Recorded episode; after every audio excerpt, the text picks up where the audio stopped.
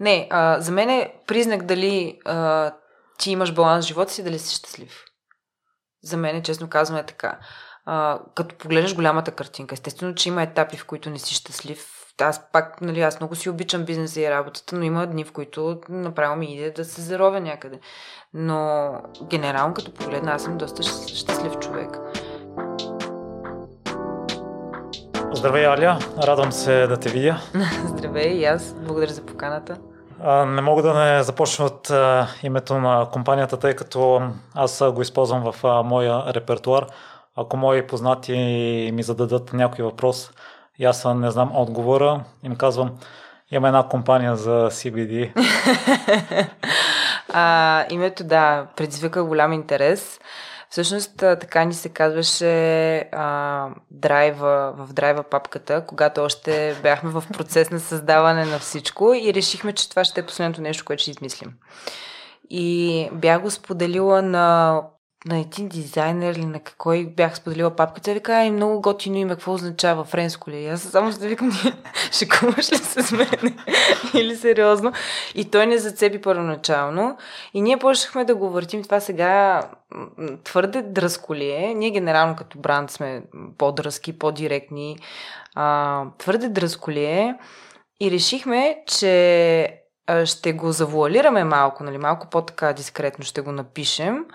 А, но ако мине в патентното ведомство за пазването на марката, значи това име е подходящо. Аз преди това пък сънувах, че Опра го повтаря в един сън и си казах, това е знак от съдбата, няма как.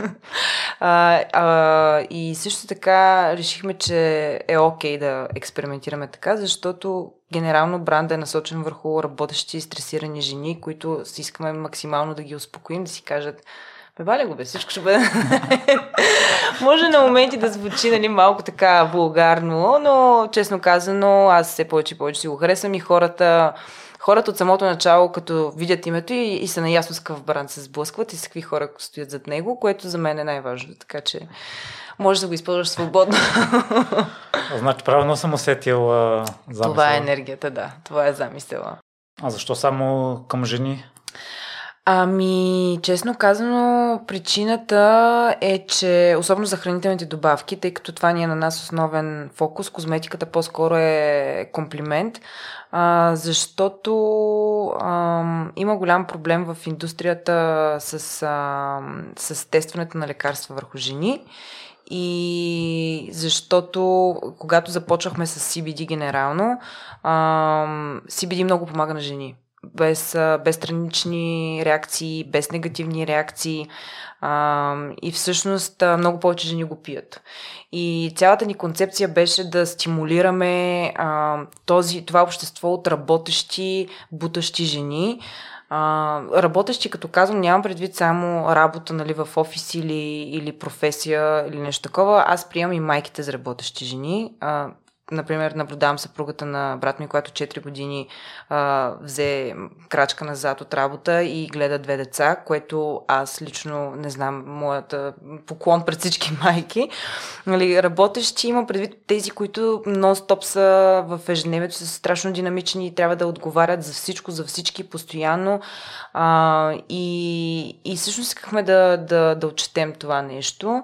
Аз, например, съм човек, който непрестанно работи, непрестанно прави нещо, непрестанно е в движение и някакси порицава на неправилната дума, но някакси съм била, нали, успокой се малко, винаги са ми казвали, я по-спокойно. Ами не искам да съм спокойна. Харесва ми да съм динамичен човек, харесва ми да, да работя.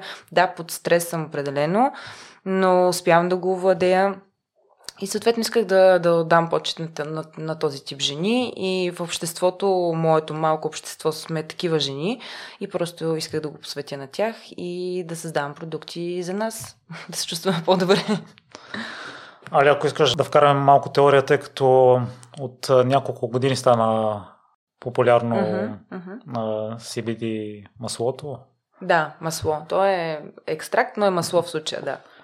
И моята първоначална мисъл, като разбрах за него, беше, че има напушващ ефект, да. Да, или е свързано с а, наркотична зависимост и тем подобни, а всъщност не е така. А всъщност даже може да помогне при наркотична зависимост. Добре, за да разгранича на, на слушателите, CBD представлява, т.е. CBD е абревиатура за канабидиол. Канабидиола е един от 120 фитоканабиноида в растението канабис. Нали, всички знаем канабис. А, той е по-известен с THC или делта 9 тетрахидроканабинол, което е така наречен на THC, което ни поражда този така наречен напушващ ефект.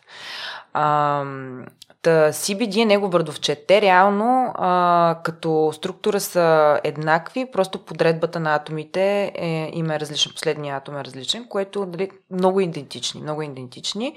И всъщност CBD става известно 2 и 2011 ми се иска да кажем, по-скоро е 2014, а, когато а, се разбира, че, а, че лекува много тежка форма на детска епилепсия, две форми на а, детска епилепсия и създават първото лекарство.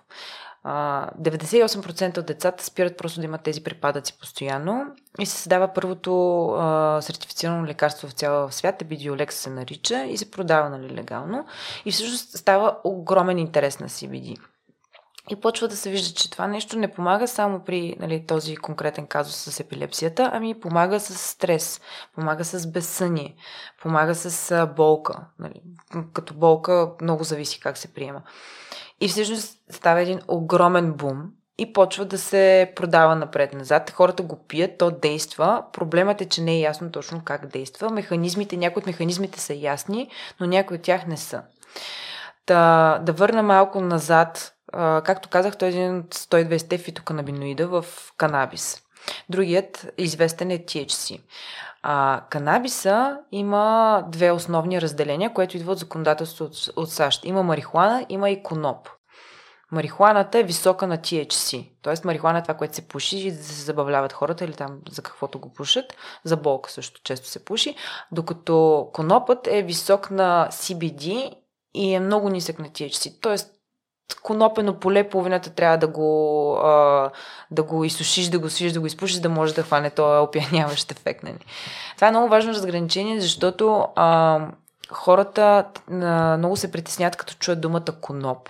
Конопа няма такъв ефект. Конопа е изключително интересно растение, може да се използва в какво ли не, а, докато марихуаната, да, има този ефект. И всъщност а, а, CBD нали, се намира съответно повече в, а, в конопа и на, ние използваме коноп, за да, се, да го извличаме. Затова всъщност последните години е навлязло, тъй като при това не е бил познато. А, кое, CBD ли? Да. Ами, да, CBD най-вече навлезе а, покрай епидиолекса, но всъщност много интересно. А, те, аз казах CBD и че, че са фитоканабиноиди, но нашето тяло произвежда естествено така наречените ендоканабиноиди. Те са същите, просто са естествено в нашия организъм. А, ендоканабиноидната система която произвежда тези ендоканабиноиди, тя е открита 90-те години на миналия век. И всъщност тя се счита за майката система на всички останали системи. Тоест тя контролира нервната ни система, тя контролира имунната ни система. Тя договаря за страшно много неща. А, открита е, между другото, човек, който е българин, който емигрира в Израел. Да, това е много. А това е, може би, едно от най-големите постижения на, на съвременната наука, защото винаги се е знаело, че има една система, която контролира всички останали. И е много интересно, че са открили толкова късно.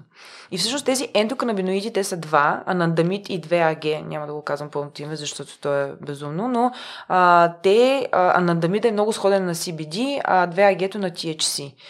И, и е много, много, много интересна цялата система, по която работи. И то е сложен механизъм, не мисля, ще да навлизам твърде много в теория, защото да не отекча хората, но е изключително интересен механизъм и всъщност покрай откриването на ендоканабиноидната система, покрай откриването на CBD, когато почва да се изследва всъщност как, как точно CBD функционира в нашия организъм, става такъв бум, защото се вижда, че тук има нещо и тук има наистина много сериозно нещо. И това, което нали, в момента се спекулира, че лекува рак, много е рано да се каже, обаче има нещо. Нещо наистина има някаква взаимовръзка.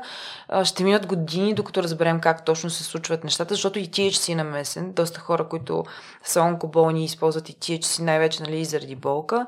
THC и CBD работят добре заедно. CBD неутрализира напушващия ефект на THC, тъй като блокира рецептора, с който THC се свързва за да породи този ефект но работят много добре в синергия. И, и, и за това целият този бум. А, то е много интересно. Аз с адското вълнение следя нали, всички клинични проучвания, които а, вървят не само защото съм в този бизнес, ами защото генерално а, е много интересно какво ще се случи, с, ако ние можем да излекуваме рака. Това, е, това ще е огромен прогрес. Не нали, може да си представиш за какво става въпрос. А, но проблемът, който изтича винаги от такъв хайп, нали, от такова, такова вълнение, е, че а, липсва регулация липсва адекватна регулация и се продават всякакви продукти навсякъде под път и над път. В Штатите съм чула, че даже а, една приятелка ми сподели от там, която е американка, ми каза, те, те ги продават бензостанциите. Нали, съответно, никой нормален човек не си купува да си видео от бензостанция, защото това нещо е все пак с а, по-висока степен на внимание трябва да се използва, но просто е навсякъде и трябва да се внимава. Също така. Ако позволиш да те попитам, Алия, тъй като аз нямам опит с а, такъв да, тип да. вещества, а, пробвал ли си? Да, в студентските години а, така си пуших тревя, а, но просто заради безсънието. Но на следващия ден бях супер размазана и нали, който е пушил марихуана. Вече почти не познавам хора, които не са пушили марихуана, но а, на следващия ден си много изморен и може да се фокусираш. Помага за съня, супер е, но и помага за съня до един момент. Също. Не. Значи ти имаш добро сравнение между да, марихуаната да, и CBD да, да. Марихуаната наистина беше за мен нещо, което ми помагаше да спа. И наистина беше някакво, като, като я открих, аз много късно я открих. Моите приятели я откриха, може би в гимназията. Аз втори или трети курс реално така ми стана по-интересно и то просто защото се наспивах. А, и като си млад, не усещаш на следващия ден нали, тази, този, нали, махмурук, от, ако мога така да го нарека. А, но в един момент почва, почва да пречи. Другото, което е марихуаната, тя не е физически престрастяващо, но е психически.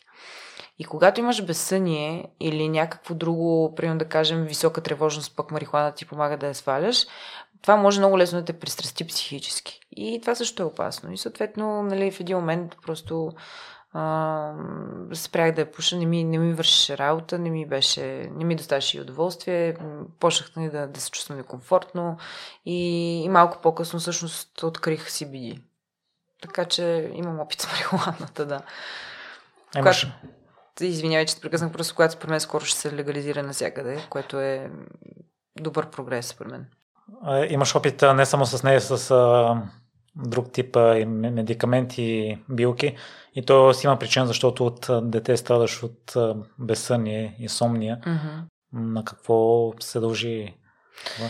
Ами, това е много интересен въпрос. А, инсомнията генерално е психическо състояние, психологическо, нали, по-скоро. Но има и връзка с коктейлите в мозъка ти. В смисъл с така наречения циркаден часовник, който отговаря кога се бужиш, кога лягаш, с, а, а, с различни части на мозъка ти. А, истината е, че аз имам хиперактивност. Нали? Аз съм просто хиперактивен човек. Много енергия имам, не съм знаела като малко как да овладявам. А, медитацията за мен тогава не беше достъпна като, като практика.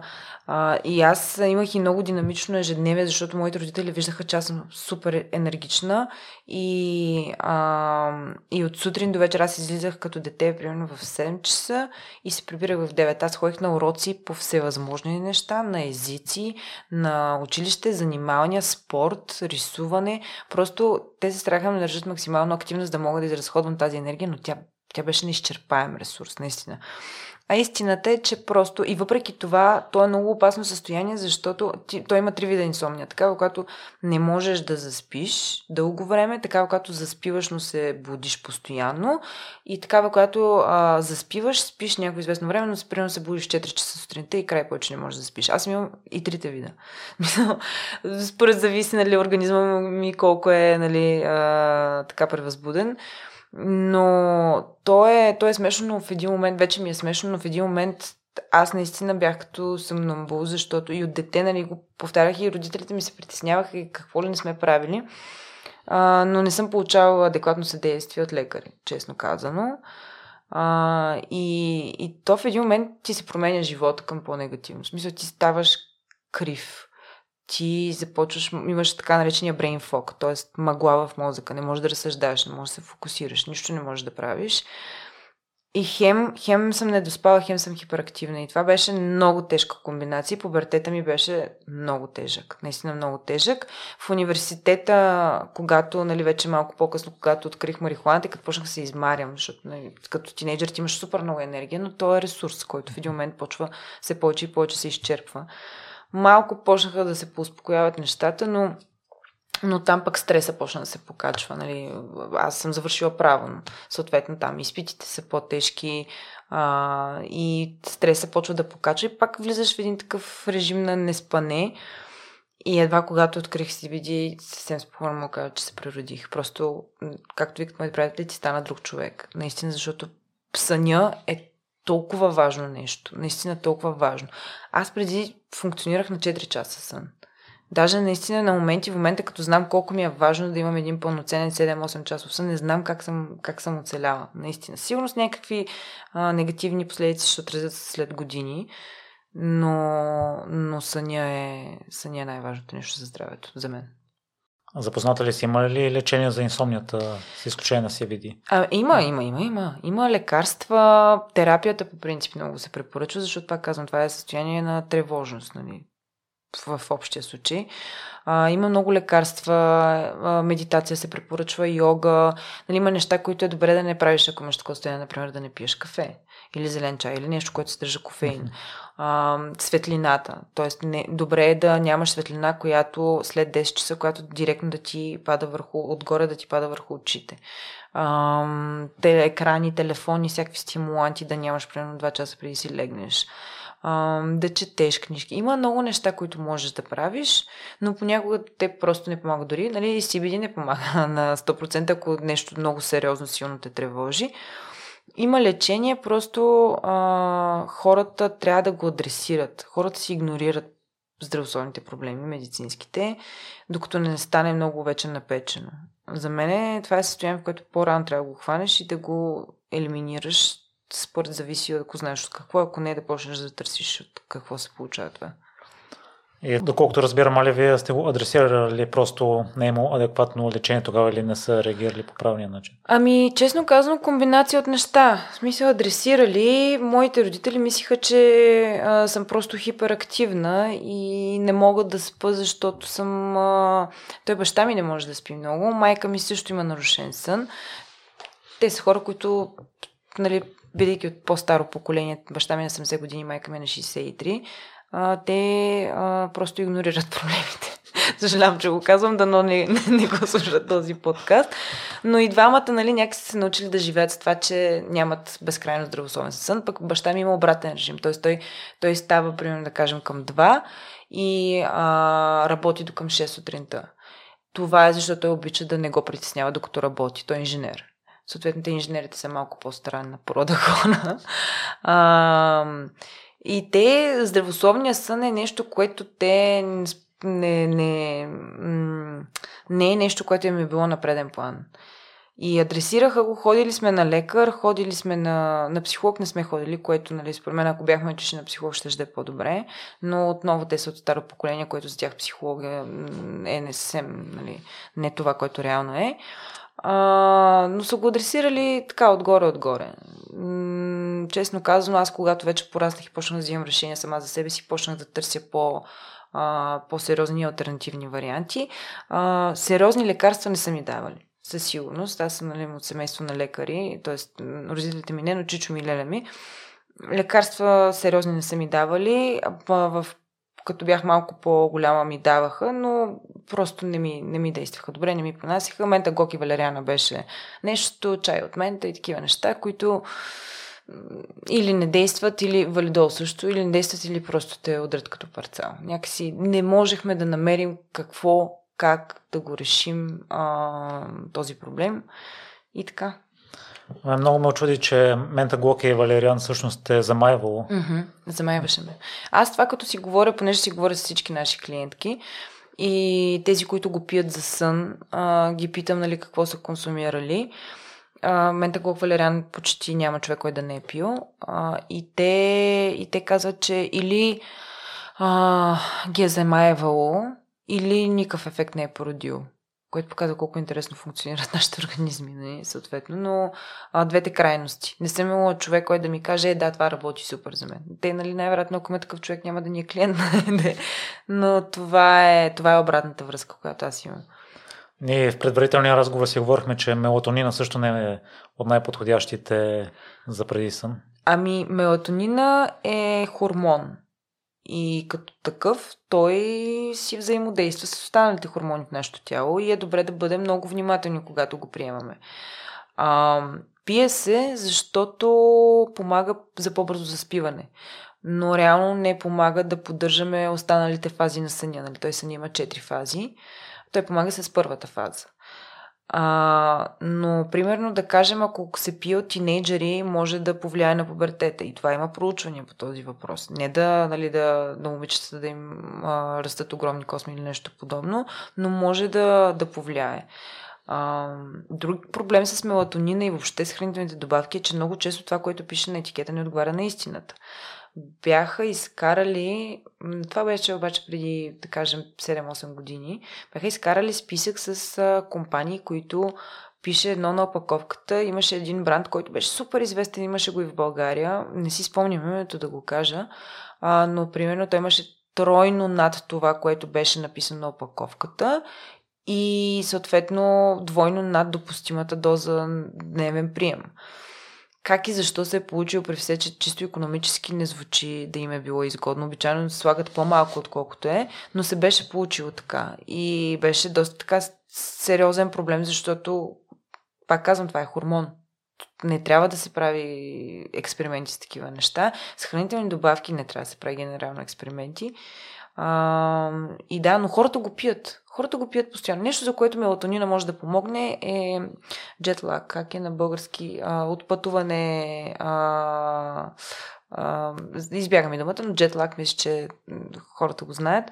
А, много помага. Това, за това е добре, може да се пие, нали? А, но за заспиване така в нормална среда не, въобще не е препоръчително. Али от моите последни слушания, проучвания за съня магнези препоръчват преди него. Магнезия е много интересен. Да, магнезия е интересен. Ам, даже доста често срещам с, с, съчетаване на магнезия с CBD. Магнезия отпуска мускулите. Аз, например, го пия, когато много интензивно спортувам и примерно седмица, в която ми е по-напрегната, тогава спорта със сигурност ще е по-често при мен и знам, че в неделя малко ще ме боли тялото. Тогава го пия и не знам дали това се случва само при мен, между не съм коментирала с мои близки, но някакси когато заспивам и усещам как просто тялото ми буквално се отпуска и затова много помага наистина. А, за сън а, не мисля, че има пряка връзка толкова с, с самия сън, колкото просто с отпускането на тялото. Не, не и по начина по който CBD се свързва с, с различните рецептори и с ендоканабиноидната система, за да породи този ефект. По-скоро отпуска тялото. Това е. Но действа много добре, да. Но пак казвам, аз за всичко това няма да спра да го повтарям. Трябва да се внимава с приема на всичко и просто да се консултира човек с лекаря си, защото... А хората не са свикнали. Хората не са свикнали хм, нека искам да пия витамин С, примерно чувствам се, че ми е отслабна имунната система и някой си купува един блистер витамин С и го пие като бомбонки. А това нещо трябва да, да питаш лекар. Хората не са свикнали да го правят. Това нещо, което е плашещо. Мисля, не трябва да се внимава много с тези неща. Дори с витамин С. На мен майка ми лично ми е казвала, че е сравнително безопасно, ако превишиш доста, просто ще организма ти ще го изхвърли. А и по телевизията виждам, че вървят реклами за, за магнезия, сега сещам. И то е доста а, примамлива и може би залъгваща рекламата, че всеки втори, ако не се лъжа, страда от умора и препоръчват прием на магнезия. Ами всеки втори наистина страда от умора. А, дали на всеки втори ще помогне магнезия, доста спорно. Тук вече навлизаме в темата за етичния маркетинг, която ми е също болна тема, защото а, аз изключително много се дразня на, на нещо, което се промотира, че е за всеки. И затова винаги, когато говоря за CBD, а, винаги разказвам своята история, защо аз вярвам в него, но никога не казвам, че това е нещо за всеки. В никакъв случай не. Така че а, Аз също и много следя, почнах да следя нали, покрай работа, много научни изследвания и, и ние имаме и лекар в екипа, с който аз се консултирам постоянно по тези въпроси. А, и рекламите могат да бъдат много залъгващи. И те се правят нали, много така добре, за да ти влязат под кожата, да се замислиш, да си кажеш, ма дай да пробвам, нали? И пак казвам, хранителни добавки и лекарства се пият като бомбонки. И това нещо в дългосрочен план не е добре. А по-страшно е, когато родители дават на децата си така, без много да разсъждават. Имат толкова много неща, коя, които са неизвестни на медицината, камо ли на обикновения човек. Много е важно да, да си изпознаваме тялото и организма, много е важно да си пускаме редовните изследвания и ако нямаме някакви дефицити, да помислим откъде идва то. Нали, говоря конкретно за стреса, за безсънието, защото това много често са на психологическа основа състояния. И ако нямаме някакви наистина конкретни дефицити, да видим първо други естествени варианти, в които да, да се справим с тези проблеми. И ако не можем, чак тогава, нали, с консултация с лекар, тогава да пристъпим към следващи прием на добавки или на лекарства или на каквото е необходимо. В смисъл, хората много така с лека ръка приемат всичко. И не се изхвърля толкова лесно от организма. Може да си причиниш проблем, особено ако имаш някакво заболяване, което не знаеш или някаква специфика на тялото. Много хора не си познават тялото. Али да се върнем за последно на хиперактивността. Аз съм чул историята на един колоездач, който е започнал по същия начин. Бил е хиперактивно дете и родителите са му го записали на колезене, за да може да си изразходва енергията. Преминавало ли е като идея във вашето семейство, за да може да си изразходиш чисто физически енергията, не само с ходенето на курсове? Аз да, от 6 годишна тренирам за което съм безкрайно благодарна на родителите ми, защото а, наистина много ми помага. Тренирах класически балет и гимнастика и след това, понеже почнах да се пооформя малко като жена, в класическия балет нали, трябва да имаш определен тип фигура, започнах модерен балет. И толкова много ми харесваше, аз не бях много добра, но много се раздавах. И толкова много ми харесваше, че подочух от а, едни познати, че има балет, който не имат момичета, които да танцуват за различни събития. А, но такъв голям балет с имаше, да, аз даже до днес не си спомням, а, в първия път, като ми казаха за тях и погледнах в YouTube, имаше огньове, поддръжки и викам край това е моето място. Искам да танцувам там и нали говорих с родителите ми, защото все пак те ще трябваше официално разрешение и така нататък трябва да се изисква нали, за разрешително за работа евентуално. И те се съгласиха за моя огромна изненада, защото те по принцип са консервативни. И нали, да не им звучеше като най-доброто решение да ще им да първата и работа да е танцорка. Нали. Колкото и грубо и така да звучи, макар и нали, в вариатетен балет, което е много интересно, не им беше, не беше нали, нещо, което много ги възхити, но баща ми много му хареса, че искам да изкарвам пари.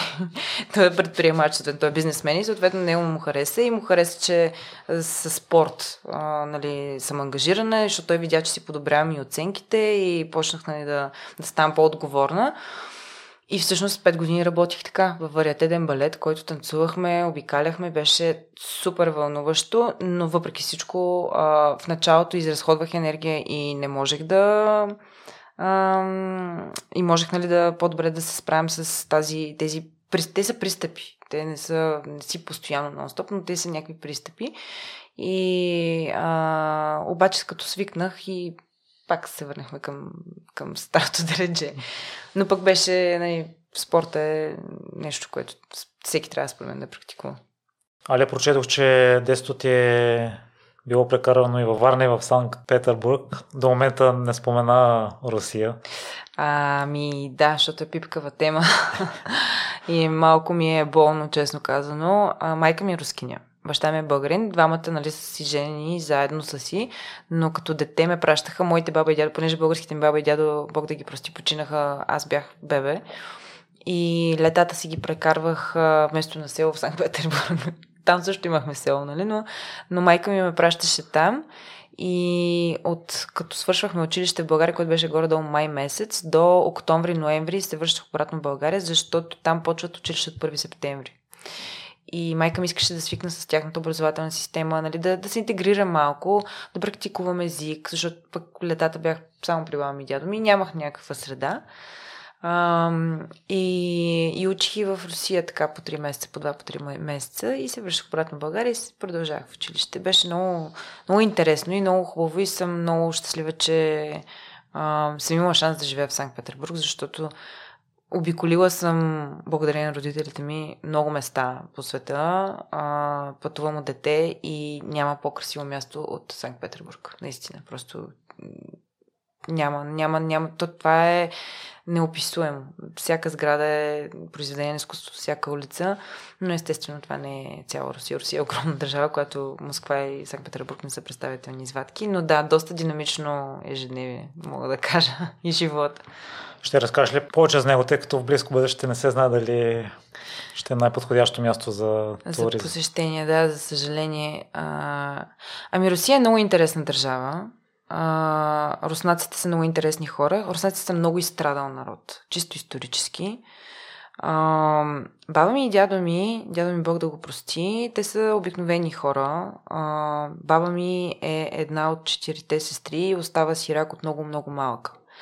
И започва един тежък живот по обикаляне на село. Нали, дават я от на попечители, които са там далечни лели, стринки и така нататък. И в общи линии трите, четирите сестри трябва да се оправят сами. И има много тежък живот. Наистина много тежък живот, но а, на 20 години вече започва да нали, започва работа сериозно в фабрика и оттам нататък си е работила в тази фабрика. Шива, той е шивашка фабрика. И тя е много скромен човек, много спокоен, много свит. И, а дядо ми от друга страна, той а, той също е бил в село и е бил свидетел нали, на войната, като един от съзнателните му спомени е, понеже той е прилича руснак, той беше а, мургав, с много така зелени очи, с такова широко лице, много интересен, много красив мъж беше, дори нали, когато почина, той почина от рак, за съжаление, а, много красив, наистина много на 68 мисля, че почина. Този човек беше толкова здрав и толкова силен, имаше плочки, въпреки рака, изглеждаше страхотно. Но когато е бил на 6, мисля, че в неговото село а, са го хванали, хванал го един войник и го е дигнал така за косата и му опрял калашник до, до челото и казал, ета ни е наш. А ета ни е наш означава това не е от нашите. Те са го мисли за еврейче. И баба ми, т.е. неговата майка, не права баба ми, отишва и им дала цялото, там всички животни и цялото имане, което е имало. Най-вероятно и други неща се случвали, просто той го спестява това като разказ, защото не, война знаем колко са сурови хората. И това му е първият съзнателен спомен на този човек. и това не е само той. Това цялото го разказвам само за да дам пример тези хора а, през какво са минали. А, Русия е много интересна държава, но за съжаление опциите за развитие там са ограничени. Колкото и да не искам нали, да го призная, аз имам приятели, които са там и които в момента се опитват да дойдат в България. А, и, и всъщност цялата ситуация е много, много отвратителна, защото всъщност едни от моите най-близки приятели в Русия, те са украинци, които живеят в Русия. И те са в момента ситуацията не са, че братски народи се избиват. Всички ги е срам това, което се случва. А, по-възрастните са... Има много сериозна пропаганда. Само искам да кажа, че в Украина също има много сериозна пропаганда. А, но в Русия просто телевизията националната е под всякаква критика. За съжаление, нали, аз, бидейки покрай родителите си, чувам какво става по тази телевизия. Наистина, информационно затъмнение е много сериозно.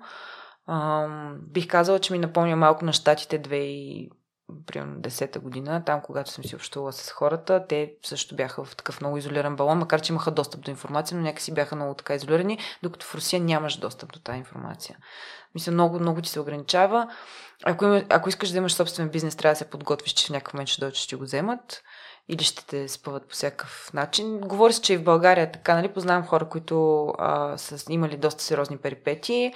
Ако тук се прави чрез натиск от институции, там се прави всячески. А, но това, е, това са хора, които определено знаят как да си изживяват мъката.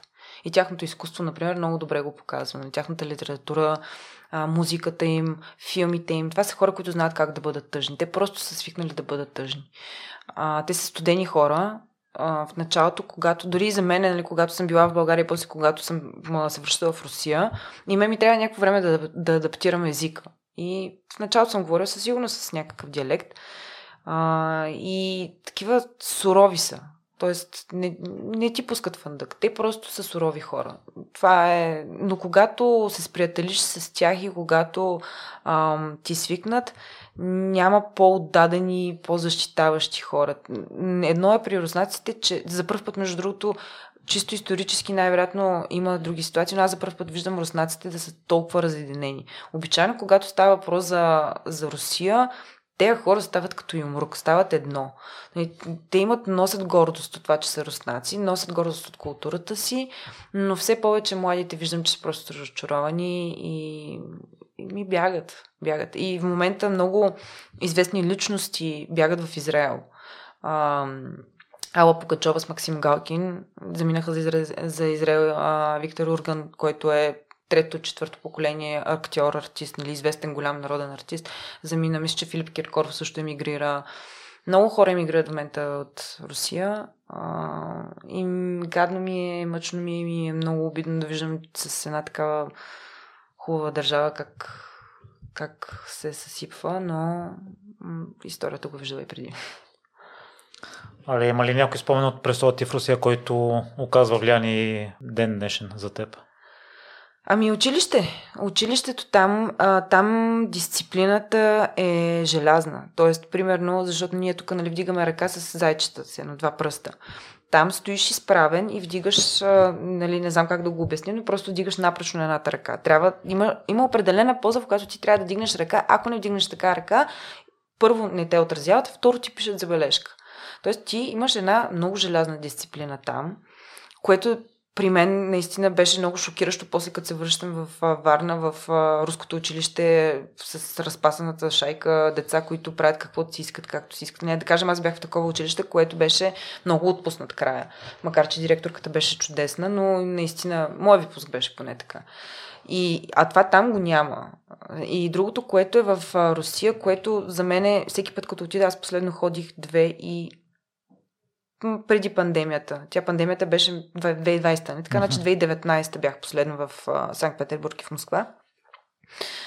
Много, а, много възпитание. Тоест, а, от, а, да кажем, мъж на моята възраст, аз съм 28, нали да подчерта, винаги на вие. Джентълмени са, възпитани са, това нещо, примерно, го няма. няма нали, ако ще влизам някъде, да ми отвори вратата, да ми жи отворена вратата, по-скоро по-възрастен мъж, отколкото млад. Нали.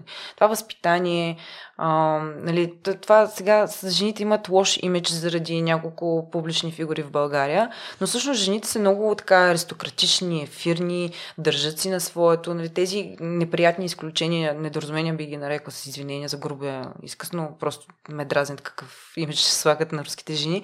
Те просто са жени, които държат си на положението и в, и в тежките моменти просто те стоически красиво издържат на изпитанията. Това за мен е, в тяхната култура е много впечатляващо. Наистина просто аз примерно съм виждала баба ми в някакви тежки ситуации, тя стиска зъби, изправя гръб, стои и, и, и просто се справя по най-красивия начин с ситуацията. За мен това е абсолютно изкуство.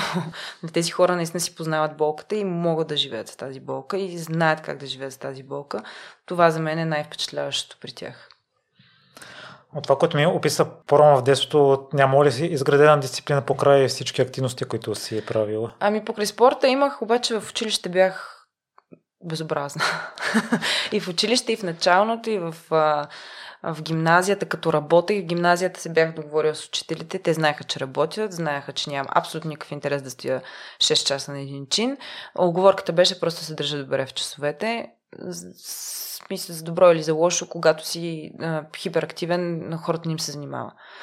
Uh, имах страхотна класна, това трябва да го кажа, тази жена в гимназията, Тинка Методиева, ще спомена името.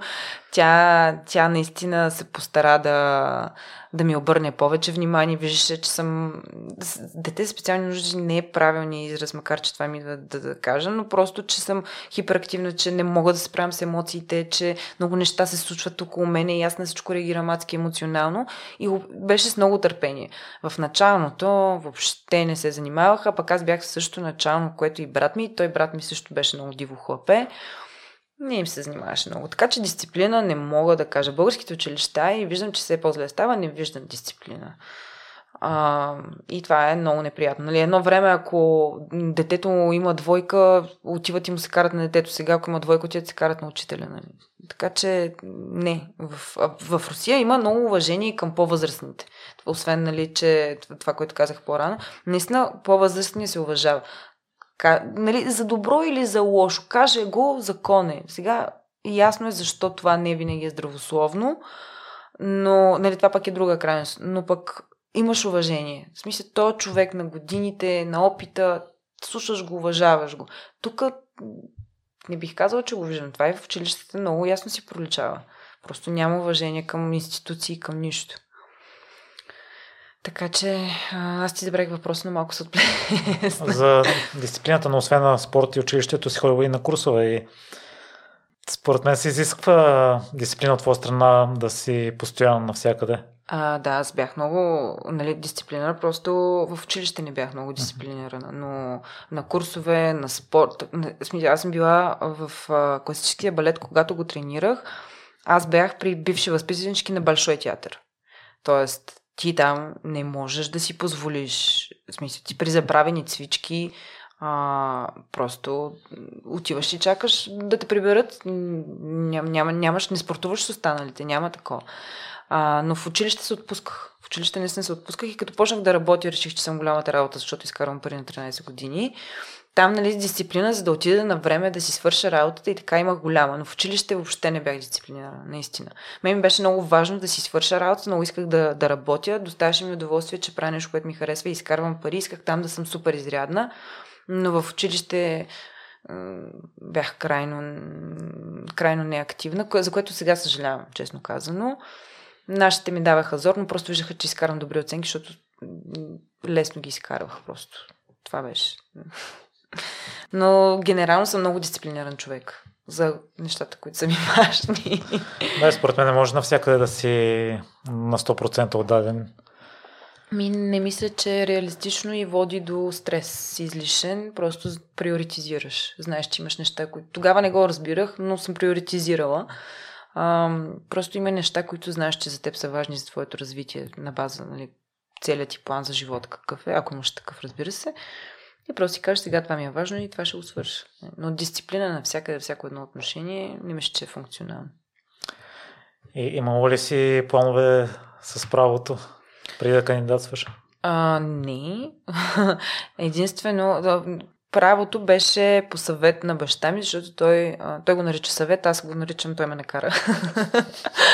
А, но той, аз не знаех какво искам да правя с живота си. Съответно, той каза, ако си в такава ситуация, по-добре запиши нещо общо, което там татък ще можеш да специализираш. Просто нещо, което ти дава, нали, защото ако завършиш медицина, няма много къде да ходиш. Но ако завършиш право, то е една обща наука, която ти дава общ поглед върху ситуацията и те учи на много ценни качества от това, нали, да се аргументираш добре, да говориш добре, да изглеждаш добре, там е ключово това нещо, къде да търсиш информация, защото нали, закона няма как да го знаеш целия на изуст, освен нали, ако не си много специализиран, да кажем, в търговско право. Но къде да си, да си търсиш информацията, винаги да мислиш критично и такива неща. Нали? И той, понеже баба ми и дядо ми българските, бог да ги прости, са известни юристи, са били и съответно той виждаше тези качества, искаше да ми ги предаде. Но правото никога не е било нещо, което да кажеш, ей сега ще стана адвокат и ще стане най-добрият адвокат, който България, Европа или там света е виждал. Не е било нещо мое. Научих много здраво, между другото, защото да си покажа, че мога да уча. Защото в училище го изтървах този момент. Браво на теб и прочетох, че след това си видял, че няма нищо общо от това, което се учи и преподава mm-hmm. и действителност на практика. Ами, да. Ам... Образователната система ми е малко мъчна тема, защото а, имах три, точно трима преподавателя, които, а, двама от които починаха, за съжаление, които всъщност те ме стимулираха през годините да остана, защото доста пъти съм била накосан просто заради самото отношение и заради а, противния метод на преподаване, бих казала. Единият Кристиан Талков, Бог да го прости, изключителен мозък. Той е един от основателите на Да България. партията, заедно с Христо Иванов, но той почина нали, много рано в зародиш на партията. Кристиан Таков е абсолютно светило в правото.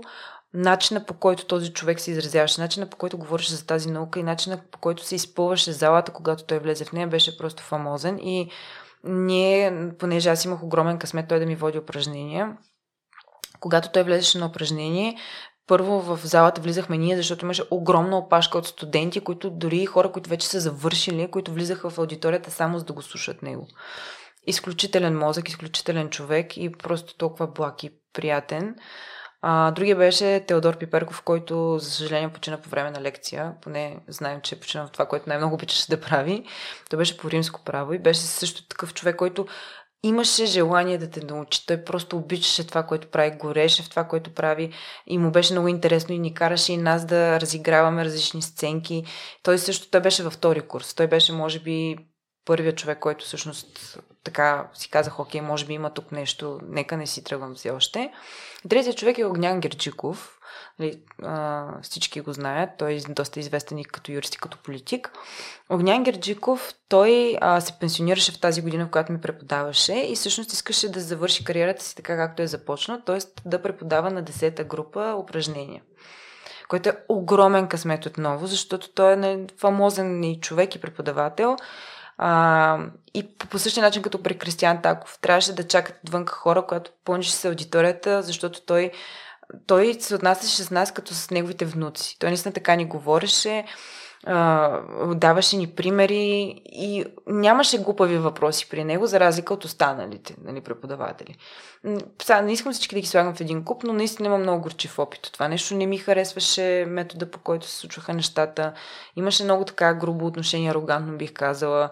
И, и по-скоро тези трима човека оставиха отпечатък с това, че когато обичаш нещо, когато вярваш в него, наистина просто правиш чудеса и магии. Примерно ще ме накараш да стана 6 години да дам от живота си да завърша нали, право. Аз съм сигурна, че са го направили и с много други млади хора, които са били такова. Ма, това ли е?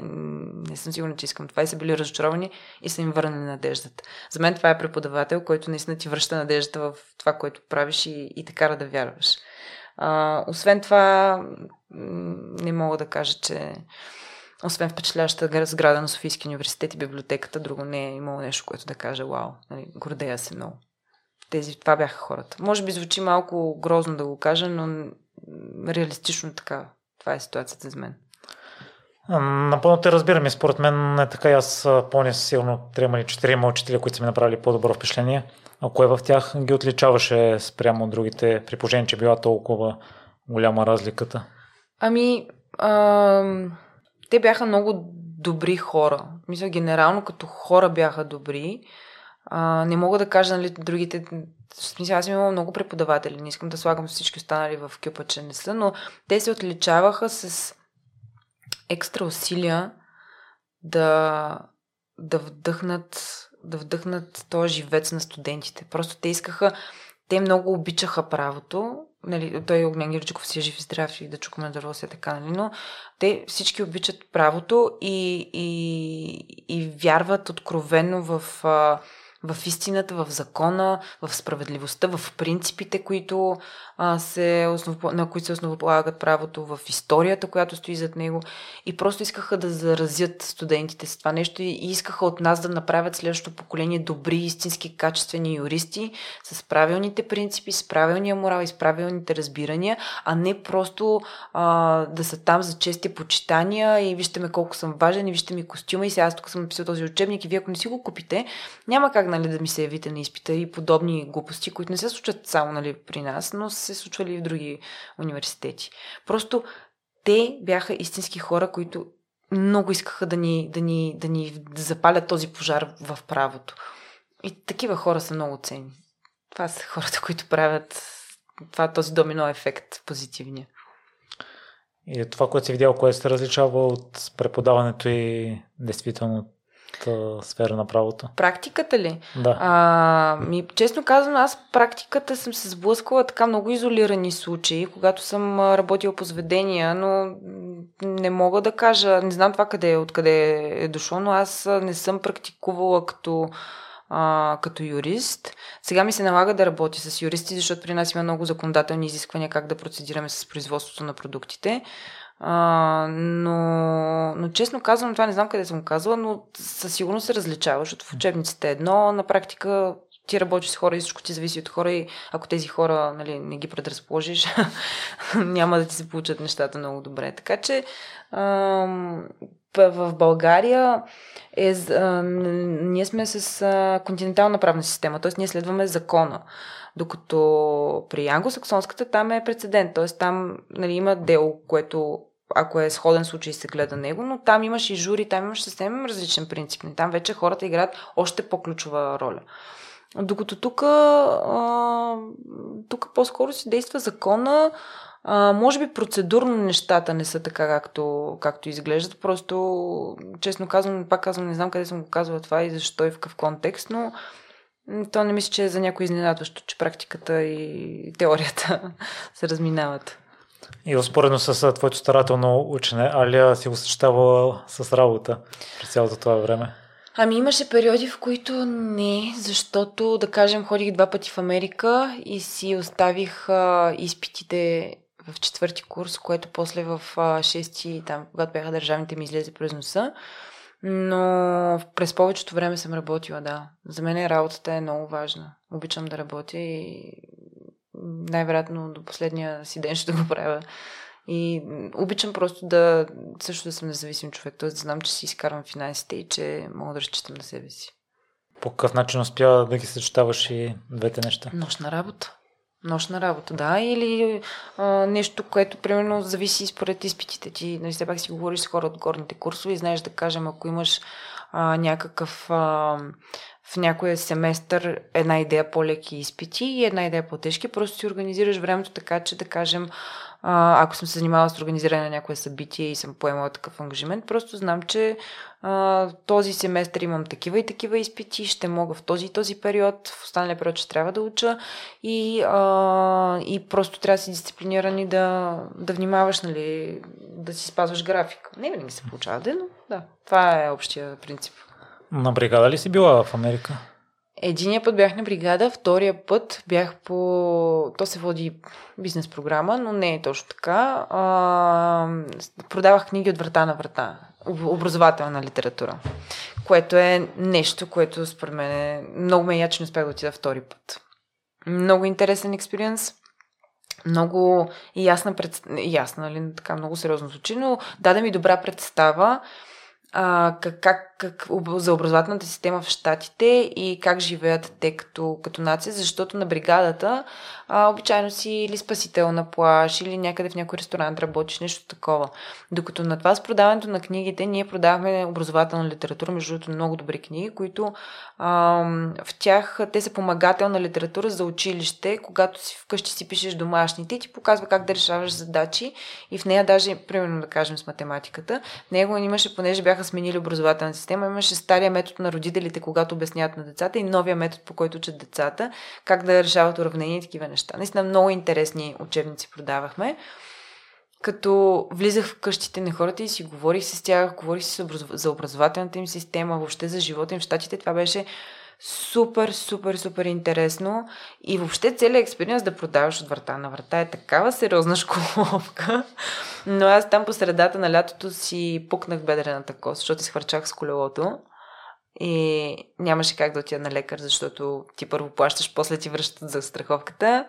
И от средата на лятото до края работех с пукната кост и работех на Адвил, което е много силно болко успокояващо.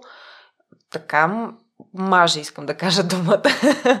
така те наистина замайва сериозно, че просто не знам как издържах до края, обаче пък добре продавах.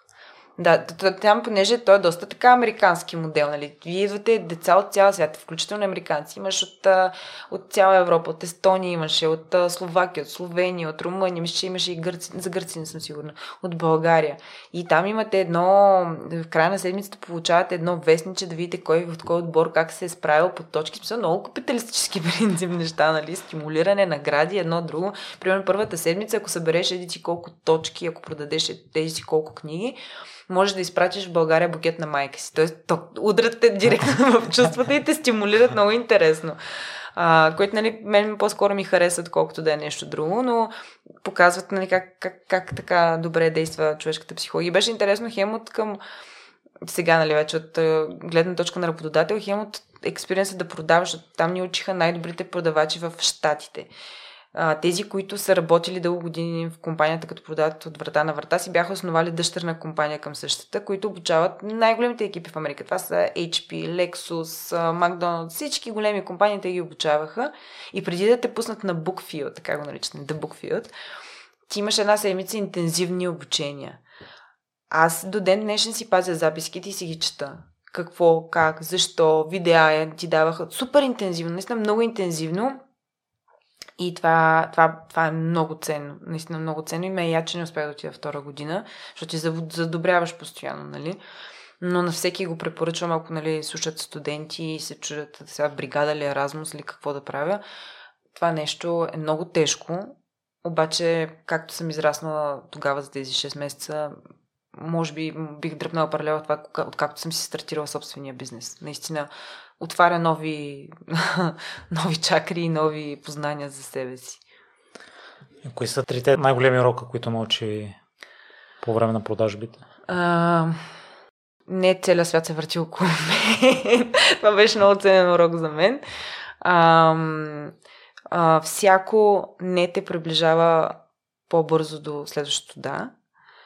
И м- не всичко трябва да го приемаш лично. Но то може би се препокрива с първия, но, например, вижте, това са уроците, нали, които, които ти казвам. Но не, може би третия би го сменила с трябва да си много добре подготвен, за да можеш нали, да се справиш с, с ситуацията. В случая имам предвид, че ние имаме, имахме sales talk, който трябваше да знаем много добре, за да можем да продаваме, по който да вървим. И всъщност, когато ти го научиш толкова добре, ти почваш да го модифицираш спрямо себе си. Това го казвам от гледна точка, а, че теоретичната подготовка е ключова, за да можеш практически се справиш добре. И това е нещо, което и в университета нали, научих, а, защото при нас изпитите бяха устни и обикновено ти даваха някакъв казус на място и така да мислиш, да разсъждаваш. Тоест, супер е важно, ако искаш да ни да на практика. Практиката учи най-добре със сигурност, но за мен най-добрият начин е първо да се подготвиш теоретично и след това да се хвърляш в боя това е и, понеже сега карам интензивни курсове по преговори, защото а, е нещо, което ми се налага да правя.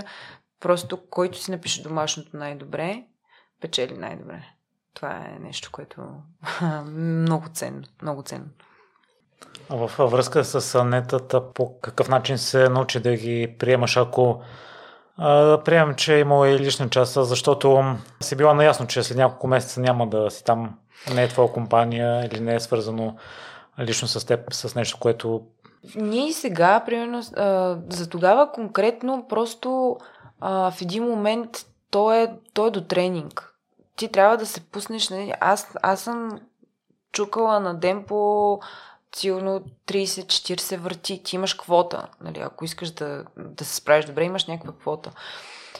И в един момент то е неизбежно и нали, те в един момент ти писва да ревеш. В смисъл, окей, ще ревеш, ревеш, ревеш, ревеш и в един момент си кажеш, бе, чакай малко сега, какво толкова, нали? Голяма работа, нали? Окей, те 10 човека ще кажат не, един ще каже да. То, то, е, е, тук вече може би е практиката е ключова, малко да се ошлайфаш чисто емоционално.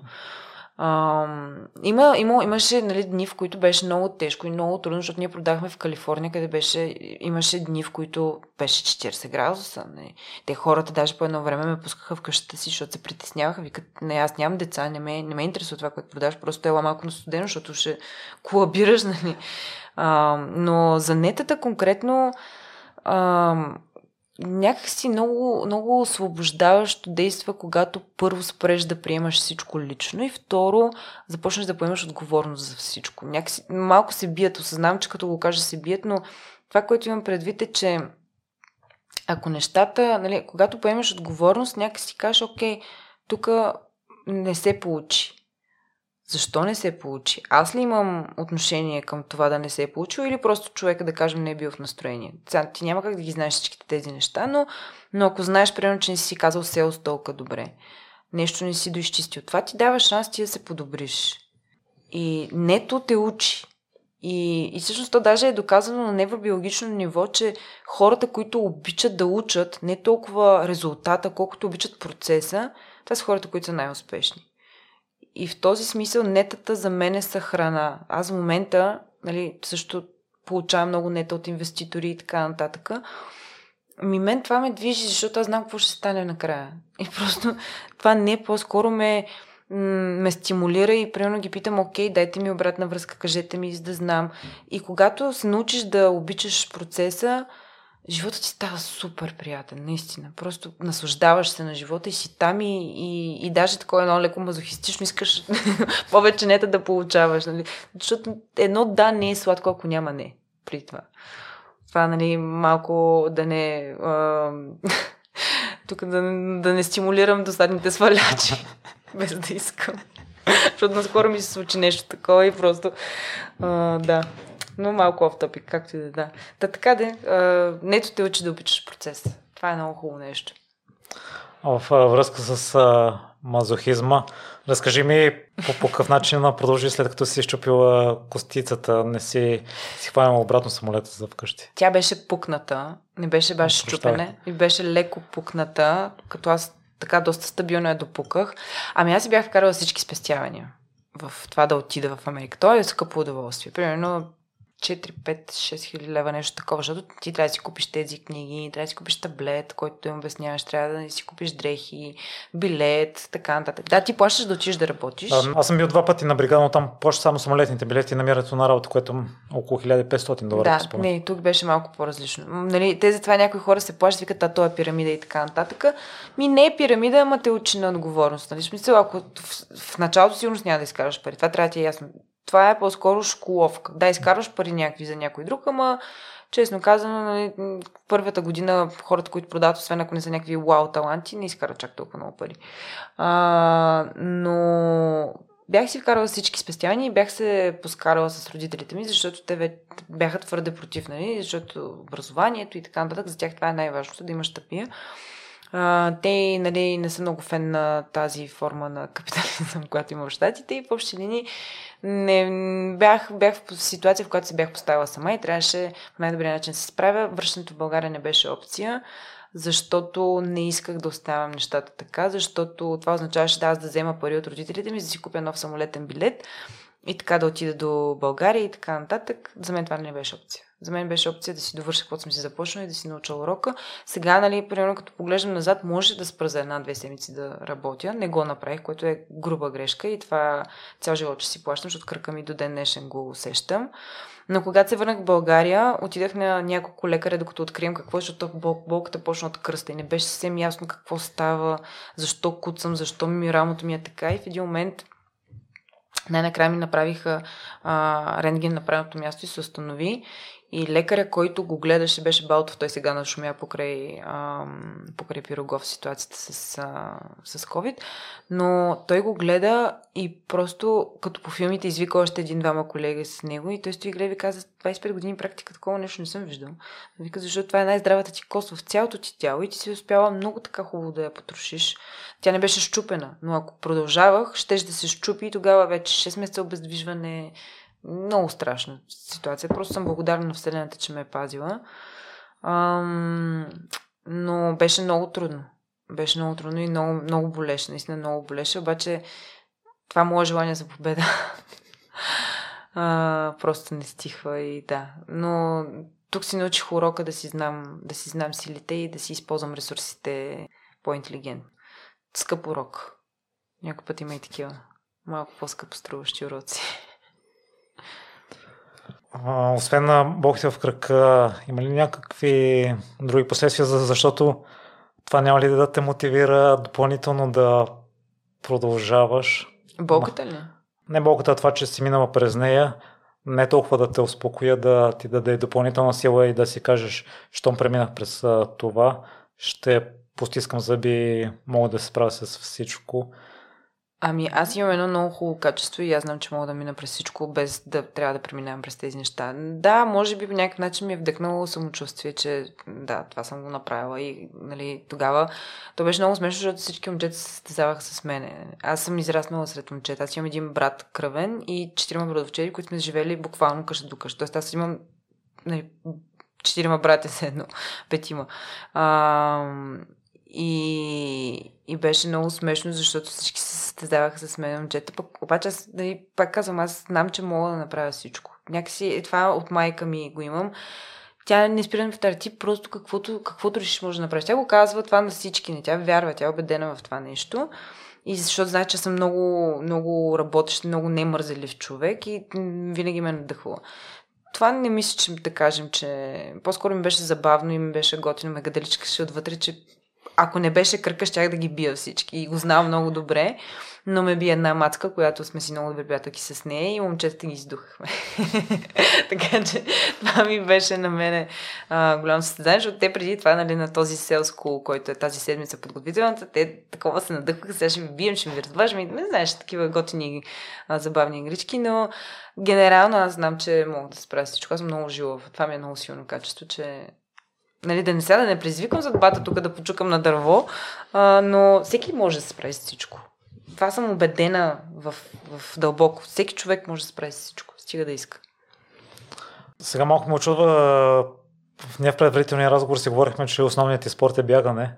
Да. Та, да. Как, как е там докато бягаш? Ами, а, ако го разгрея правилно, добре, няма проблем. Трябва много, много ми е важно как се разгрявам и как се, а, след това как се разтягам.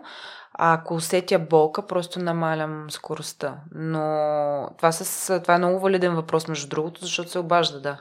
Обажда се и, и, и това ми напомня, че с годините ще става все по-трудно, а, но истината е, че може нали, да, да, да се... Важно е как, как се спортува. Тоест трябва да си намериш нали, правилния... Сега, ако тръгна да бягам спринтове напред-назад, сигурно ще се обади кръка, но с тичането... Тоест, нали, не, не е нещо, което да е фатално, пък аз си говоря с лекари постоянно и ги питам, така че се пазя. Но, примерно да кажем, ако, ако стане студено, ако ще става студено, се усеща малко вече като бабите. То така е при травмите. Усеща се някакси, но да. А това си имала предвид, може би, преди малко, че не насилваш ситуацията с кръка. Да, да, да. Идва COVID и нещата малко се променят за теб и нова идея ти се заражда в главата. Да, малко контекст, нали, във връзка с работа по заведенията е това. А... Аз, добре, дай го, тъй като а, ми се иска по да наблегам на CBD този период, реши да го прескочим. да. Ами, всъщност, това, което ти имаш предвид като COVID и защо се променят нещата, за, за мен може би е добре да спомня, че доста дълги години работех по заведения. И последните, след като завърших веднага, започнах да работя в карусел. Нали мога да казвам заведения? Да. Карусел и Бич Бар, които са две доста известни и за мен много добри заведения в София. И а, всъщност а, работех там и след това отидох и в Кева малко да помня, което е също много елитно заведение, нали, известно. Елитно, нали, а, вече доста се преекспонира тази дума, но е много известно заведение, много готино, много хора има там. И те, понеже са собствениците се горе-долу едни и същи. И всъщност, когато аз бях в Кева, а, дойде COVID и всичко умря. Пък аз тогава вече тогава всъщност бях изправена пред дилемата, чуих аз искам ли да продължа да се занимавам за заведение, защото нали, покрай балета съм танцувала и по заведения много и така нататък. И тогава се изправих пред дилема, искам ли да се занимавам с заведение, защото ам, много е тежко нощно, нощно време да работиш. Много е тежко, когато всички празнуват и почиват ти да си на работа. Много е тежко да работиш нощна работа, особено ако си жена и ако искаш да имаш деца един ден. Много е тежко да, да се разправиш с а, пияни хора.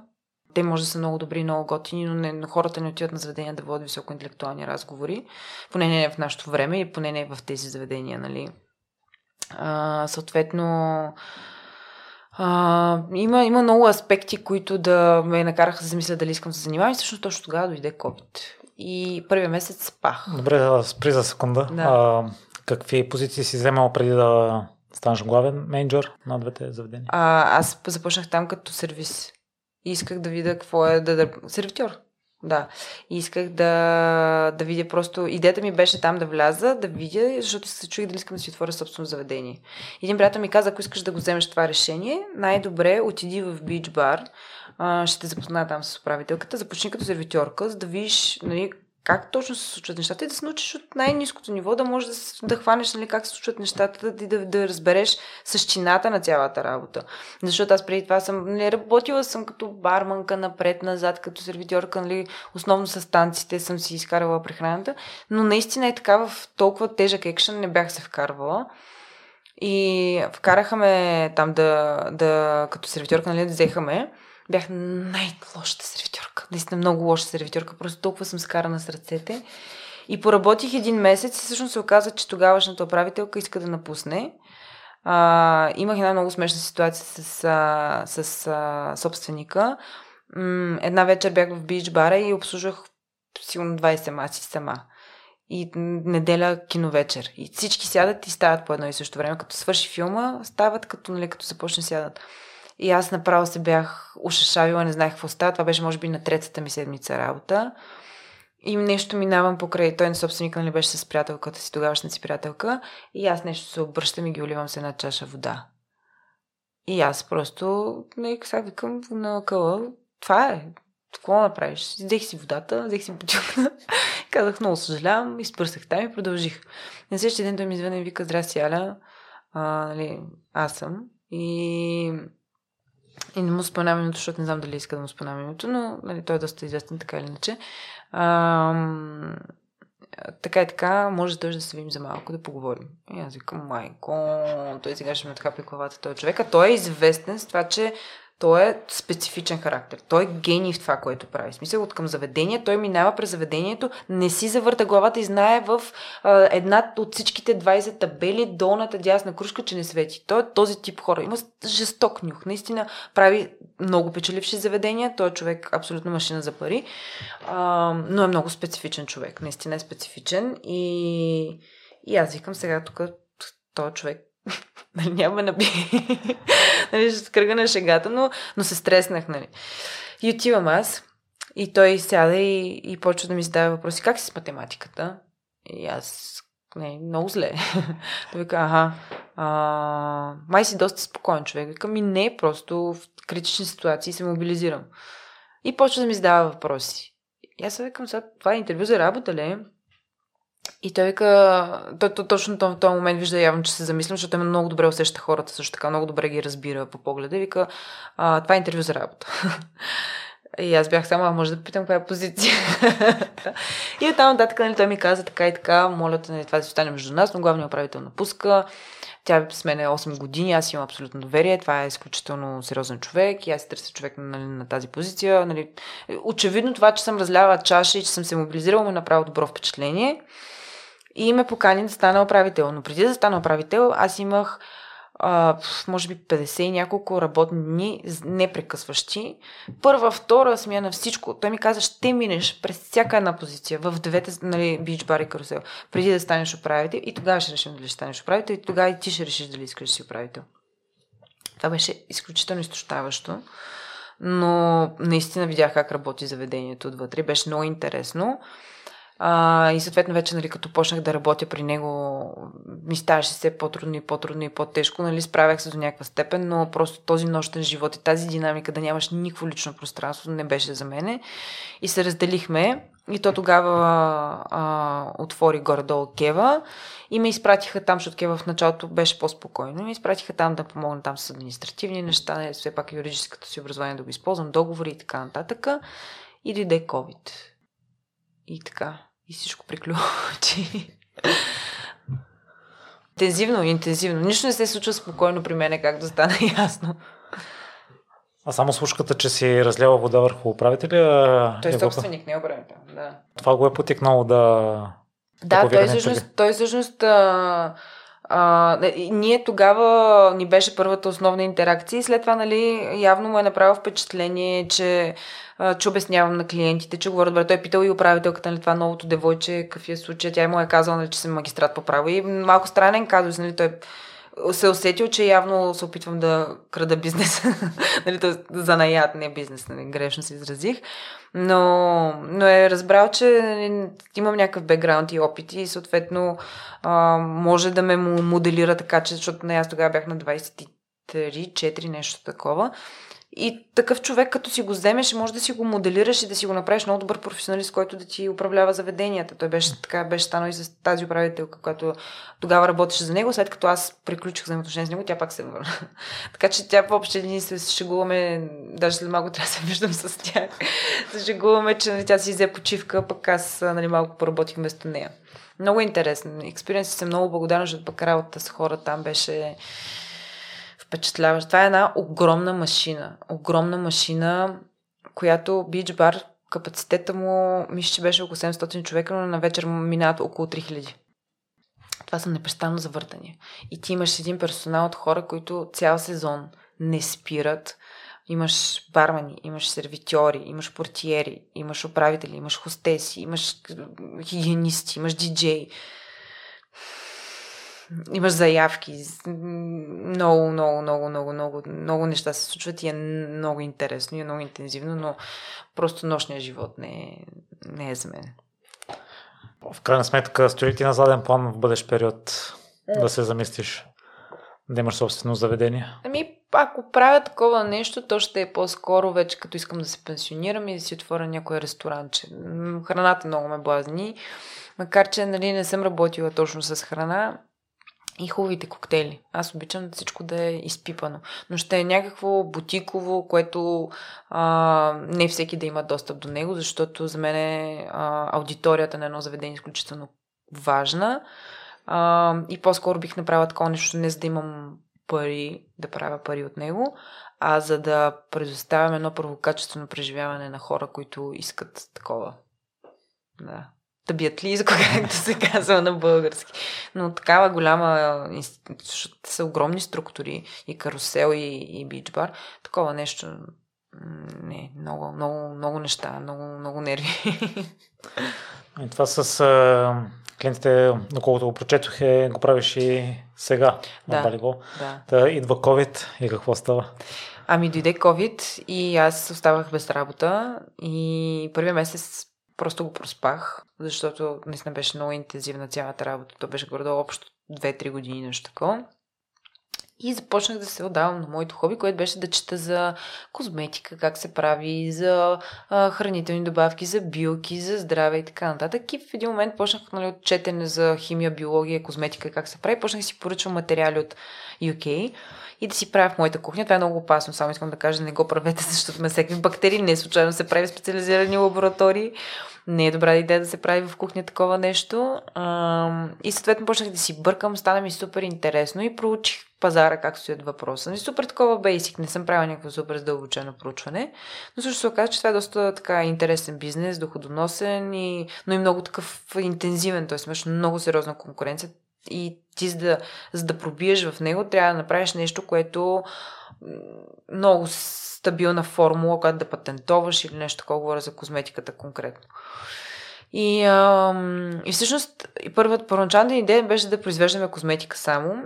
И в един момент а, ми подсказаха за CBD едни познати. И а, това значи аз съм била на 23 4, нещо такова. И аз бях пробвала CBD преди това, е така да, нали, да засъня. За, за и ми подсказаха CBD, че се слага в козметика, пък аз вече знаех, че то се и пие и викам я чакай да пробвам да видя какво ще стане, нали, да... Ако, нали, просто да видя как, се случват нещата с, с бизнеса, т.е. да го проуча, не да, не, още не го бях продала. Написах един бизнес план, кандидатствах за финансиране, взех финансирането и това в рамките ти говоря на 7-8 месеца направих фирма.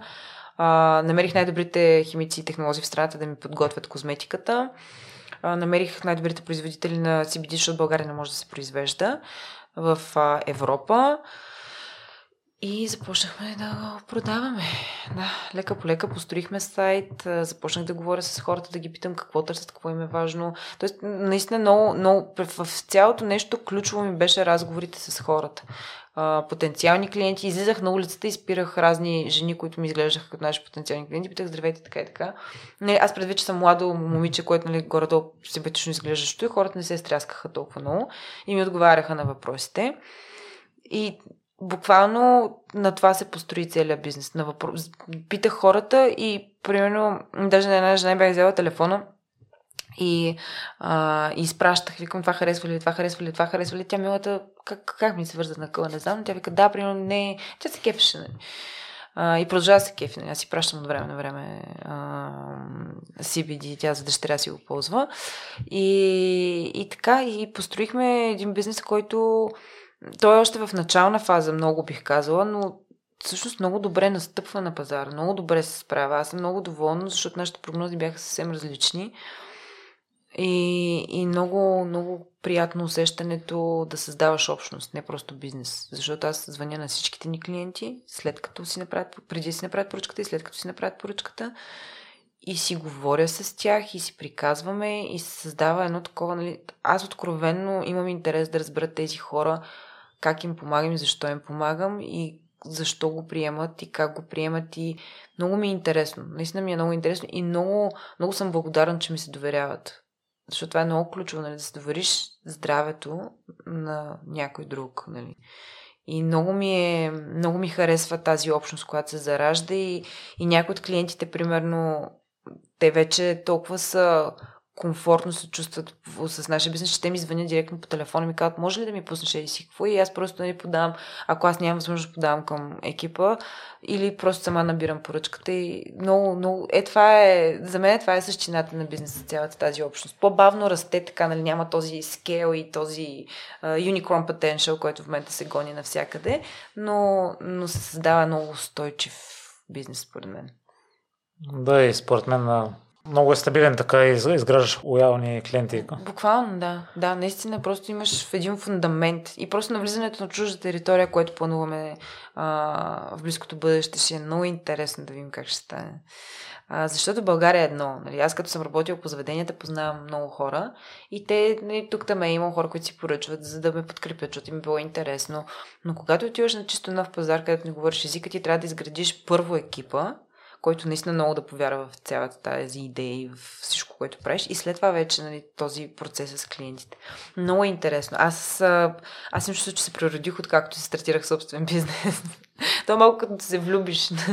Просто аз дърпам паралел между любовта и бизнеса. Наистина това, това събуждане сутрин и вълнението, че има нещо в живота ти, което те кара да си толкова жив и щастлив е а, много, много приятно. Малко, може би малко тумачи ми идва на хората, като говоря по този начин, но не, аз не знам, много, много, много ми харесва, че открих а, своето нещо, което стана случайно, както ти разказах. Всъщност цял живот козметиката и хранителни добавки са били покрай мен, но и винаги съм знаела, че искам да имам собствен бизнес, но някакси COVID дойде нали, с цялото съжаление за всички хора, които си изгубили близък, нали, много хора починаха, но за мен това беше един от най-добрите периоди, че имах възможност така да взема крачка назад да си кажа, аз сега не, искам да го правя това нещо и да го стартирам. Много интересно става. Интерес... Живота е интересно нещо. По какъв начин съчетаваш и бизнеса и любовта, тъй като си говорихме в предварителния разговор, че имаш изградена сутрешна рутина, денят ти е много активен и изпълнен с работа. Това малко като баща ми, а гаджета има ли? ами, в момента не, са, не съм в етап, в който мога да деля внимание на друг човек. Тоест, не по начина по който нали, е редно, когато искаш да имаш сериозни взаимоотношения. Затова по-скоро отделям внимание на себе си. В този смисъл а, не съм склонна в момента да правя компромиси с личното си време. А, и така, пък и не съм намерила човек, който бих искала да му кажа, да му дам нали, нужното внимание и време. Така че по-леко го карам там. По-скоро съм се фокусирала върху, върху бизнеса си. А, в едно интервю те бяха попитали за кое е водещо по пътя към успехът, сърцето ти или разумът. Ти отговори баланса. От това, което аз а, си мисля за теб, а, страничният човек ще каже, че не водиш балансиран начин на живота. Не водя. Да. Ами, може и да не вода, не знам. Не, а, за мен е признак дали а, ти имаш баланс в живота си, дали си щастлив. За мен, честно казвам, е така. а, като погледнеш голямата картинка. Естествено, че има етапи, в които не си щастлив. Аз пак, нали, аз много си обичам бизнеса и работата, но има дни, в които направо ми иде да се заровя някъде. Но генерално, като погледна, аз съм доста щастлив човек. И, и аз много се старая да се балансирам. Наистина. Тоест, аз а, отделям много внимание на... Аз приоритизирам и балансирам. Тоест, за мен сега е важно аз да издърпам бизнеса си на следващото ниво и да направя успешен бизнес, който да може успешно да съществува без аз да съм постоянно там. Не защото искам да си клата краката някъде на някой плаш, естествено, че и това е приятно, а защото устойчивия бизнес е такъв, който може да функционира сам.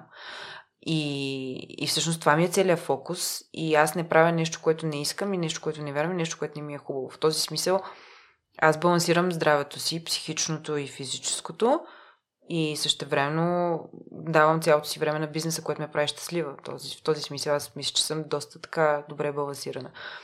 Аз ако имам нужда от социални контакти или от а, човек до себе си, това ще търся. Просто в момента се чувствам изключително удовлетворена в собствената си компания, в работата си и трябва нещо феноменално да се появи в моя живот, да мога да кажа, окей, сега тук, нали, ще отдам внимание на този човек. Просто не се е случило. Не, че няма феноменални хора около мен, нали, и страхотни мъже и така нататък. Просто не този етап от живота си, моят фокус е това. За мен е балансирания живот не е да имаш всичко по малко. Не, да имаш и семейство, и работа, и така, и така, и така. Това е ние преди малко казахме това нещо. Няма как да си насякъде. За мен балансирания живот е да имаш приоритети и в момента какъвто ти е приоритета, да му даваш внимание на това, което ти е важно, но и да се грижиш за себе си. Това е баланс. Аз го правя и се чувствам супер. Добре, разкажи за грижата за себе си. Ами, спорта, мисля, че стана ясно, че съм много така активна в това отношение. За мен е спорта и слава Богу, че е това а, е нещо, което ми помага да си изчистя ума и да си изкарам нали, напрежонката, ако имам такава. А, малко, малко по-фамилиарно използвам думите, но да, напрежонка е супер дума и много я използвам в ежедневието си. А, звучи по-добре от стрес. И а, това, което си говорихме по-рано с теб, медитацията за мен е геймченджер. медитирам сутрин, преди почвах по 5-10 минути, сега по половин час и а, спорт и водя дневник.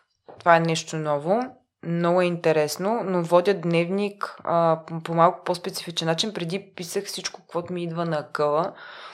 И като го препрочитах, осъзнах, че а, много негативни неща пиша.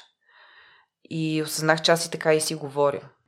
И това нещо, ам, то е вид манифестиране. То не е вид, то е манифестиране. Като манифестиране е какво си говориш, какво вярваш и защото какво си говориш, това ще повярваш в един момент. Това е, е нали, есенцията на манифестирането. Просто в един момент осъзнах, че то е негатив self-talk и, и фокусиране върху негативното, не върху проблемите, защото на бизнес е да имаш постоянно проблеми, но да се фокусираш върху негативното, няма да доведе нищо позитивно и да тръгваш с негатив майндсет. И затова а, писането на дневник ми помогна да разбера, че съм така доста гръмпи понякога. И започнах да... Не да се правя, нали, че ми е хубаво, когато ми е лошо, а да искрено да се убеждавам и да вярвам, че нещата ще случат и се случват така, както трябва да се случват и че аз имам абсолютно пълния капацитет да разреша всеки един казус, който се изправя пред мен и че там, където а, съм се засилила да хода, е много близко всъщност. Нали? Защото а, това, което казах в началото, нали, че всички ми казват по-спокойно, по-умерено, по-така. Еми не, аз съм, имам големи мечти и вярвам, когато правя нещо, искам да стане по най-добрия начин, да стане най-доброто, най-хубавото, най-голямото. И това ми харесва, защото нямаше съм човека, който съм. Нали, ако не стане така веднага, няма да се разочаровам но, но искам да гоня големи цели. И в този смисъл м- това манифестиране и това позитив self-talk много ми помогна да осъзная, че всъщност те са там и просто ми отнема някакво време да като стигна до тях. И това е много сериозна грижа за менталното ми здраве. Тоест, как аз си говоря на ежедневна база, за да стигна там, до където искам да бъда. Не знам дали малко, може би, хаотично го обясних, но мисля, че крайната, крайната лойка се хваща. За мен това, това е най-голямата форма на, на self-care, е да се слушаш себе си и да, да внимаваш какво си говориш сам на себе си. И съответно така почваш да цедираш всичко, което ти говорят останалите, защото много хора, когато почваш да се... Нали, примерно в моя случай вече почва да се вижда, че се получава успешен бизнес и много хора искат да ми дават такъв, което е супер. Но не всеки акъл е релевантен за мен и не всеки човек всъщност има този акъл, който се опитва да ти даде. И този позитив self-talk и начина по който почнах аз да, нали, да гледам на нещата, когато почнах си вода дневник, осъзнах, че а, много така добре се цедирам информацията, която получавам. Това е едното. Медитацията е другото, което абсолютно е амъст всяка сутрин, защото а, иначе ще се побъркам. и спорт. И храна. Много внимавам какво ям. Много внимавам в какво ям. Много държа на чистата, хубава храна. Не, ям всичко, не изключвам нищо от менюто си, но, но храната е гориво. И, примерно, джънк фуд аз не ям. Мисъл, нали, естествено, сега, примерно, вчера се върнах от Италия и там си мяла джелато, защото е много вкусно, защото някак да си в Италия да не ядеш джелато. Но това по-скоро не го категоризирам за джанк фуд, защото италианците много гледат качеството на храната, с която си готвят продуктите, така че продуктите, с която си готвят храната. И така, това са нещата. Храна, а, медитация, спорт, вода. Много забравих да кажа вода. вода и а, селф-ток. Това са нещата. И кафе? Кафето не е много позитив. по едно време се опитах да го заменя с зелен чай, обаче нещо много почнах да трепера от този зелен чай и го спрях, но по принцип е по-добра альтернатива. Мате май много се пие, сега не съм пила. Али като споменава проблемите, то винаги ще има и наскоро чух, че за да се развиваме трябва да имаме нови проблеми. Така.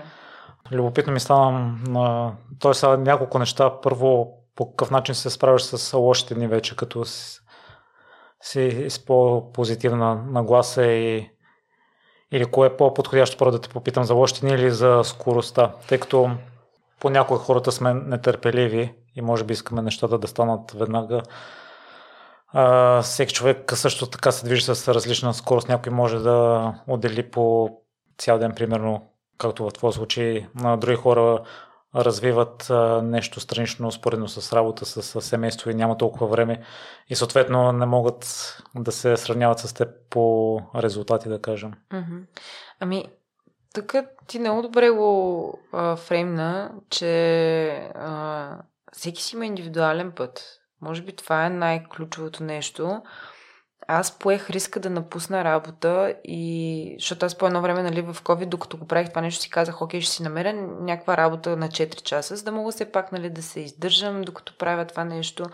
А, и да, нали, да, това беше в периода, в който а, проучвах как се случват нещата с а, Малиго, как да продавам и в, в периода, в който писах бизнес плана и в периода, в който кандидатствах за финансиране и си работех друга работа, нали, като маркетинг, а, а, маркетинг менеджер.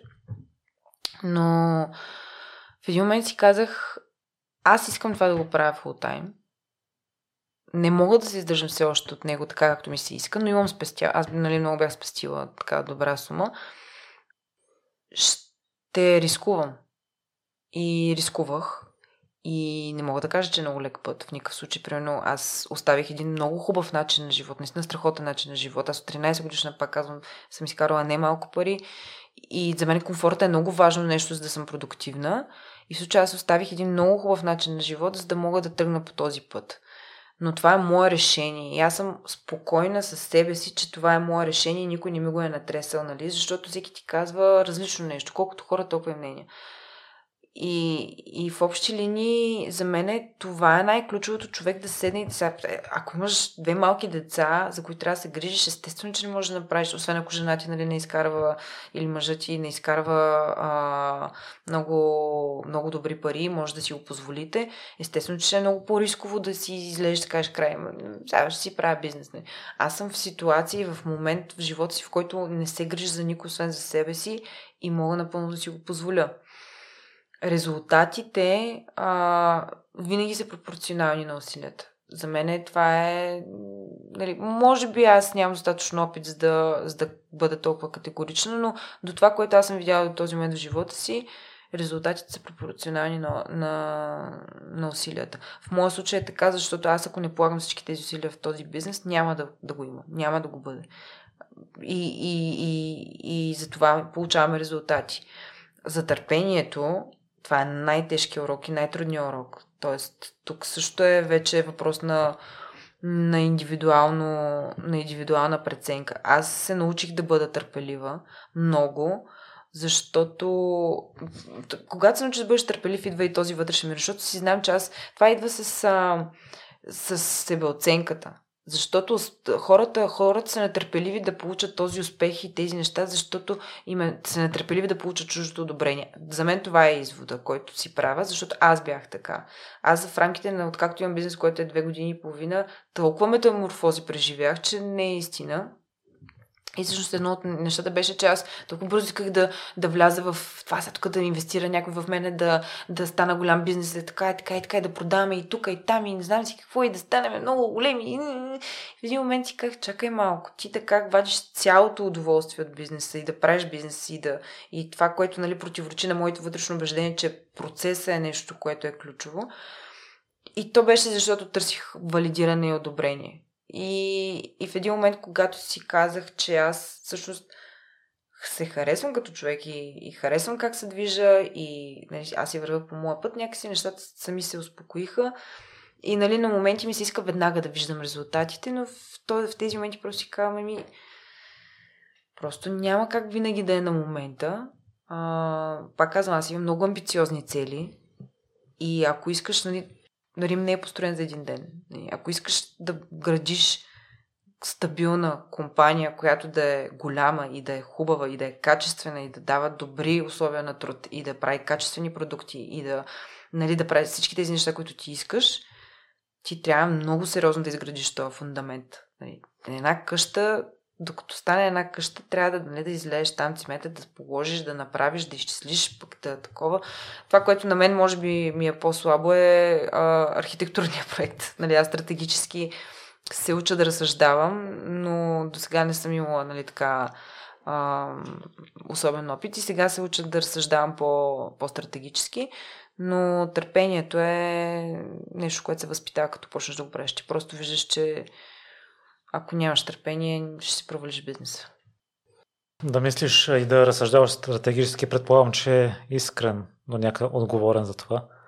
Та, ами, баща ми много ми помага и Искрен има много голям и широк поглед върху нещата, което също наистина помага и той, той наистина за някои неща просто много, много, много добре ги, първо, че много добре ти казва защо това нещо ще ти е полезно, което е супер ключово за това някой човек да ти помага нали, по пътя. Той ти каза, ето това тук ще ти е полезно, защото ето така и ето така и ето така и просто ти рисува цялата картинка. Така че помага много и той, да, наистина. Та, разкажи малко за взаимоотношенията ти с него, кое, кое отношение най-много ти е помогнало? Ами, може би да ми малко така да ми разчупи представата за, за хората, защото той, на него това, според мен, му е една от суперсилите. Той познава хората, познава човешката психология и, и много добре ам, много добре се едно вижда кой кой е. така да го кажа, нали. Но вижда, вижда голямата картинка и, и не си прави много иллюзии в това отношение. И на мен това ми беше много полезно да ми каже, нали, първо да ми каже какво, какво точно представлява структурата на един сериозен бизнес а, и какви хора ти трябват, за да може тази структура да е успешно. Говоря за, нали, за, за борд мембари, например. Това нещо е нещо, което не ме никога не ми е минало през закъла, да имаш нали, борд мембари от професионалисти, които те не са, не са ти съдружници. В смисъл, не могат. Зависи как се разберете, естествено. Чисто технически могат и да са съдружници. Но това е един екип от хора, от професионалисти, които са експерти в твоята област и могат така добре да ти подредят бизнес, толкова добре да ти помогнат, толкова добре насоки да ти дадат, че не е истина. Така че това е нещо, което от него научих и нещо, което той ми каза как се прави, за да бъде наистина добре структурирано. Това е много, много полезно. Ние даже днеска бяхме с него в час и половина в кол, защото нали, по друг проект работим заедно. И, и той наистина много, много добър. Аз честно казвам не мога да дам ясно определение. Ние точно за това си говорихме днес, между другото. Ко- кои са му нали, най-силните страни, но едно от, те, от тях са точно това, нали, че вижда, вижда голямата картинка, вижда кой е кой и как да си структурираш нещата. Той е структуриран човек Има много хубава структура, наистина. Това, аз много оценявам хората с структура, както нали, се забелязва най-вероятно моята мисъл тече леко хаотично. и, и той, а, той много добре артикулира, обяснява и структурира. На мен това ми е много ценно. Али по какъв начин се справиш с лошите дни? Ами, с CBD. Жегувам се. Ами, какво да ти кажа? Те сега са лошите дни. В смисъл, аз сега съм в началото на бизнеса, което е най-трудното. А, ми наслаждаваш им се. В смисъл, аз наистина звучи супер чизи и може би досадно някой да ти го каже, ама лошите дни са това, което правят хубавите хубави. Е, сега наскоро гледах на едно видео на, на Коби, този баскетболист, който за съжаление почина. И той това обяснява в часовете и в дните, в които хич не се работи и просто нямаш сила, нямаш желание, обаче сядаш и работиш, тогава се случва мечтата. И аз много вярвам в това нещо. Аз изпитвам истинско удовлетворение, когато надмогна себе си, когато надмогна страховете си, когато надмогна проблемите си и въпреки всичко го направя. Мен това ми доставя удоволствие. И това съм се възпитала, нали, пак казвам. Това не е нещо, което ми идваше естествено, по никакъв повод. Нали. Но, но обичам да надмогвам проблемите си, обичам да надмогвам себе си, да се състезавам със себе си. да. Браля, разкажи малко и за твоята рутина с cbd Ние си говорихме, че е задължително в понеделник сутрин, да, а преди капки. сън. Да. Аз сега прочетох, че заради напрегната ти работа, но ако искаш след това ще ми отговориш, тъй като въобще не изглеждаш притеснителен човек, по какъв начин се различават двете. Да първо за рутината, дай. Да, ами, моята рутина, нали, първо да кажа, че това не е нещо, което се пие постоянно. А, аз го пия, когато ми предстои по-стресов период. Например, сега, май месец, ми е много стресиращ период, защото страшно много работа имам а, по друг проект и, нали, с Балигол и така нататък. И, а, и си го пия този месец активно. И всъщност аз как го пия? Аз, а, когато, нали, знам, че когато усещам, че няма да мога да заспа, ми е трудно, че по-превъзбудена съм, по-напрегната съм и така нататък, капвам а, правилото е 25 мг. Над 25 мг отключва тези, този сънотворен ефект, да ти се доспи. А, на сутринта а, гледам първо как се чувствам след спорт. И когато седна да върша задачи, това е на хиперактивността, че ти имам тук и това, и това, и това, и това, и това, и се почваш да се вълнуваш и сега е, тук трябва да свърши, и това трябва да свърши. В един момент толкова много мислиш какво трябва да свършиш, че когато стане време наистина да седнеш, не можеш, не знаеш къде да започнеш, въпреки че имам го пред мене, подредено е, написала съм го, обаче се едно, не мога, не мога да се вкарам и да се концентрирам. Това значи, че съм влязла в в епизод на хиперактивност и на тревожност, ако е по-засилено. Тогава капвам няколко капки, примерно между 5 и 10 мг, без да прекалявам. Капвам под езика и всъщност едно такова успокоение влиза и някакси вече виждам малко по-спокойно нещата и почвам по-систематично да си работя по задачите, които имам за деня. Друг начин е, ако имам някаква много така важна среща, примерно среща с инвеститори, които за първ път ще си комуникирам с тях или представяне на нещо ново пред вече такива, с които си комуникирам. И, и тогава също си позволявам да си пина, да си капна малко, но всичко това зависи колко съм пила през деня и през последните дни. Защото а, с нищо не е добре да се прекалява, това не е изключение. Просто това, ако сутринта съм пила и ако след обеда пак пия, може да ми се доспи. Така че а, по-скоро а, на база опита аз си а, регулирам преживяването през деня, но пак казвам, има месеци, в които въобще не пия. Има месеци, в които са ми много напрегнати и пия. И просто го манипулирам спрямо моите индивидуални нужди. Но това е горе-долу периодите и ситуациите, в които го пия. Всичко това е много добре описано в а, сайта. Да, да. А, освен а, за съня за успокоение, за болешки спомнахме, че може да има позитивен ефект. Да. А, за какво друго? Конкретно при жените а, за менструални болки.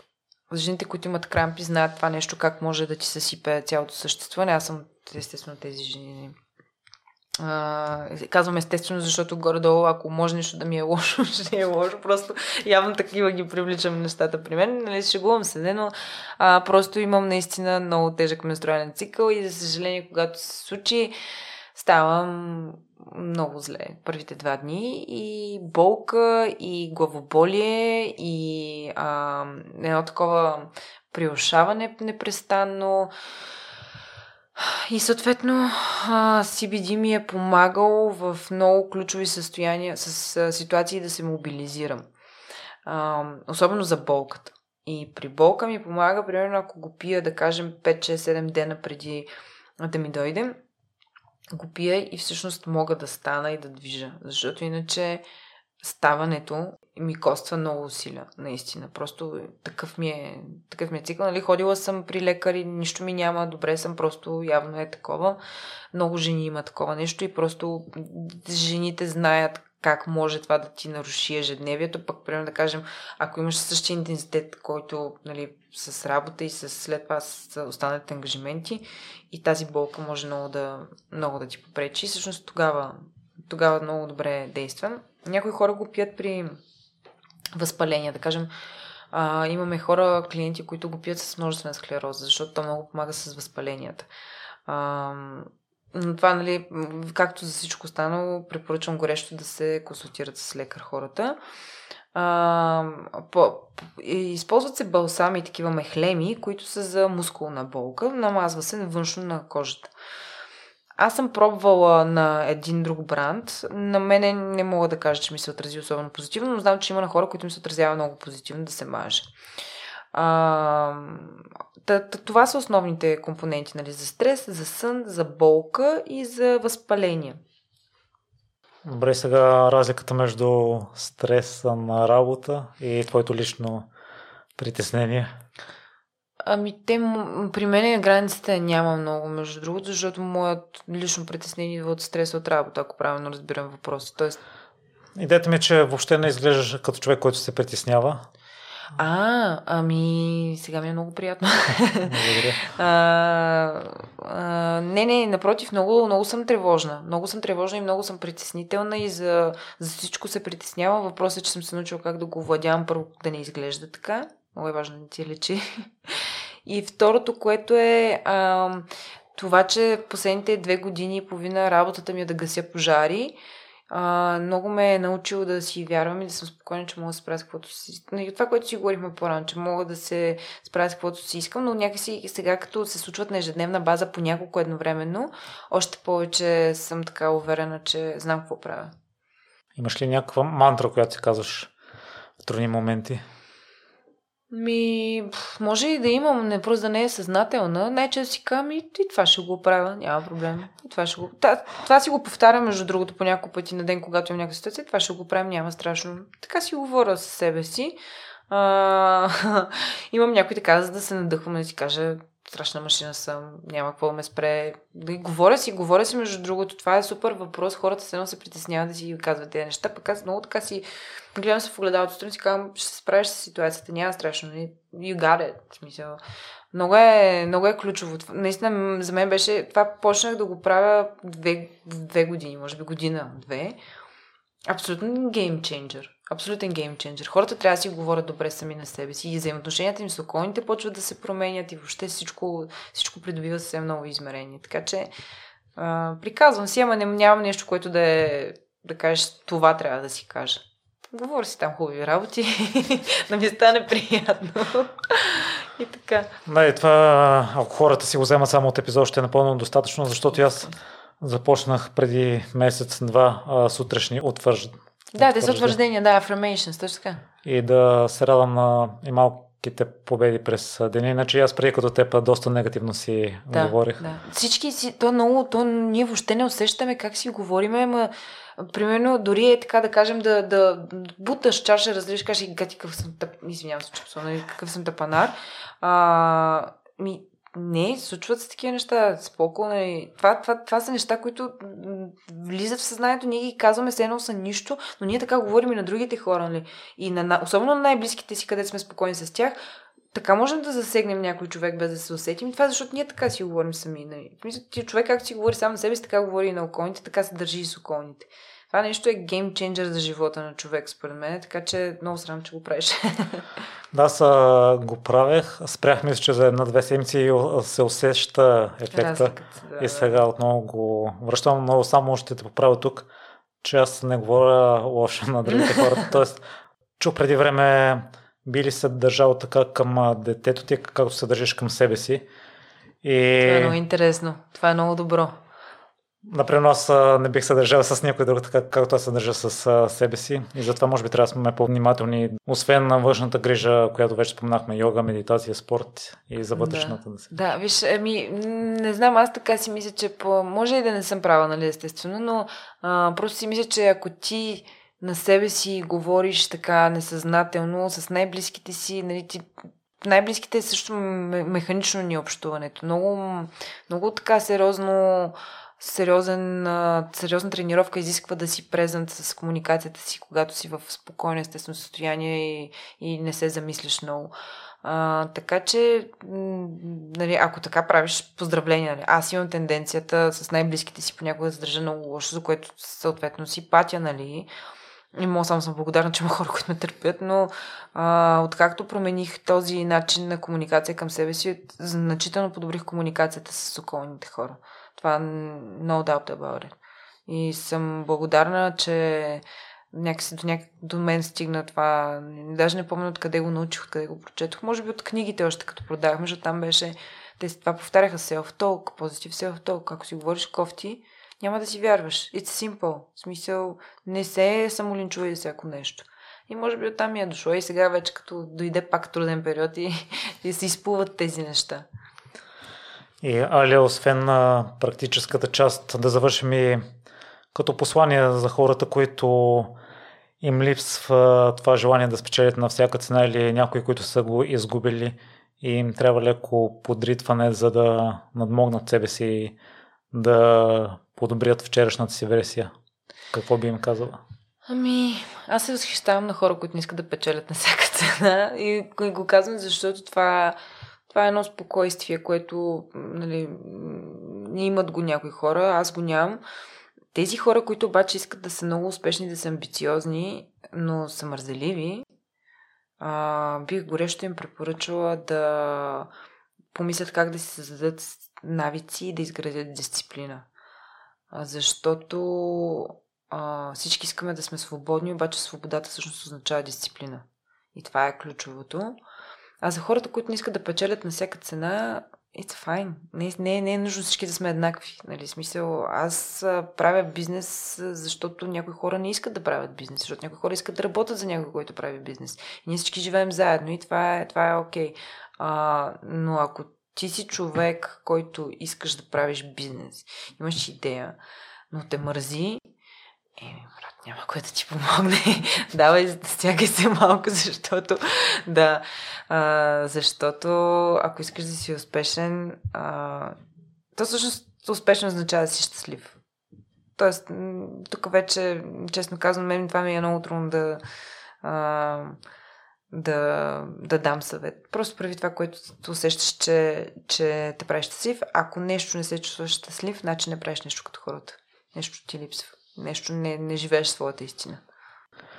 То допълнение, в момента всички сме обградени с предприемачи, че трябва да стартираш нещо свое. Едва ли не се смята за грешно, ако работиш в офис от 9 да, до 6. Е това. За мен. Да, какво би споменала на хората, които понякога се притесняват при положение, че постоянно са обградени от такъв тип история, пък те са щастливи с работата си, искат като стане 6 часа, никой да не ги занимава. Да... Ами, по-скоро тук бих посъветвала предприемачите да не забравят, че техния бизнес няма да съществува без тия хора, защото аз нали, имам хора, които ми помагат, аз нямаше да мога да си правя бизнес успешно, ако тези хора ги нямаше. И всеки си живее живота и не дай да даваш много акъл на другите как да си го живеят, защото ако те са щастливи със своя избор и ако те ти помагат и дават своето време за твоя бизнес или за нечи друг, it's perfectly fine и това е необходимо. Така че по-спокойно.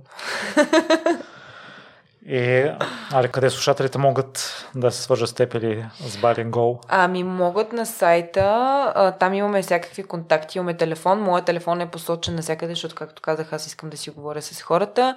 Могат да пишат на, на Facebook страницата на Бали Гол, могат да пишат на Instagram. Ако искат конкретно мен да ми зададат някакъв въпрос, Александрина Економова ми е Facebook, Александрина с Хикс. А, инст инстаграма ми е aля.is.everywhere и а, телефона няма да си го диктувам, но могат да го намерят на сайта и много, много бих се радвала, ако някой има някакви въпроси свързани с CBD и с а, женско здраве, с каквото можем да съдействаме или въобще ако някой иска да си говорим, да дойде да си говорим. Добре, последно, ако има ли въпрос, който не ти задават, искаш да ти задават и не е описан в сайта? Ми, мисля, че не, не, не. По-скоро ми задават много всякакви странни въпроси, които за сега ще спестя, но не, не, няма за въпрос, който да не искам да, искам да ми задават или, или поне не се сещам за такъв. Достатъчно изчерпателна информация там, аз се я прегледах. Е, изключително много ти благодаря за отделеното време. Аз също много ти благодаря. Беше супер, между много интересни и различни въпроси. Браво. В бъдеще пак. да, наистина много интересни въпроси беше подготвил. Браво.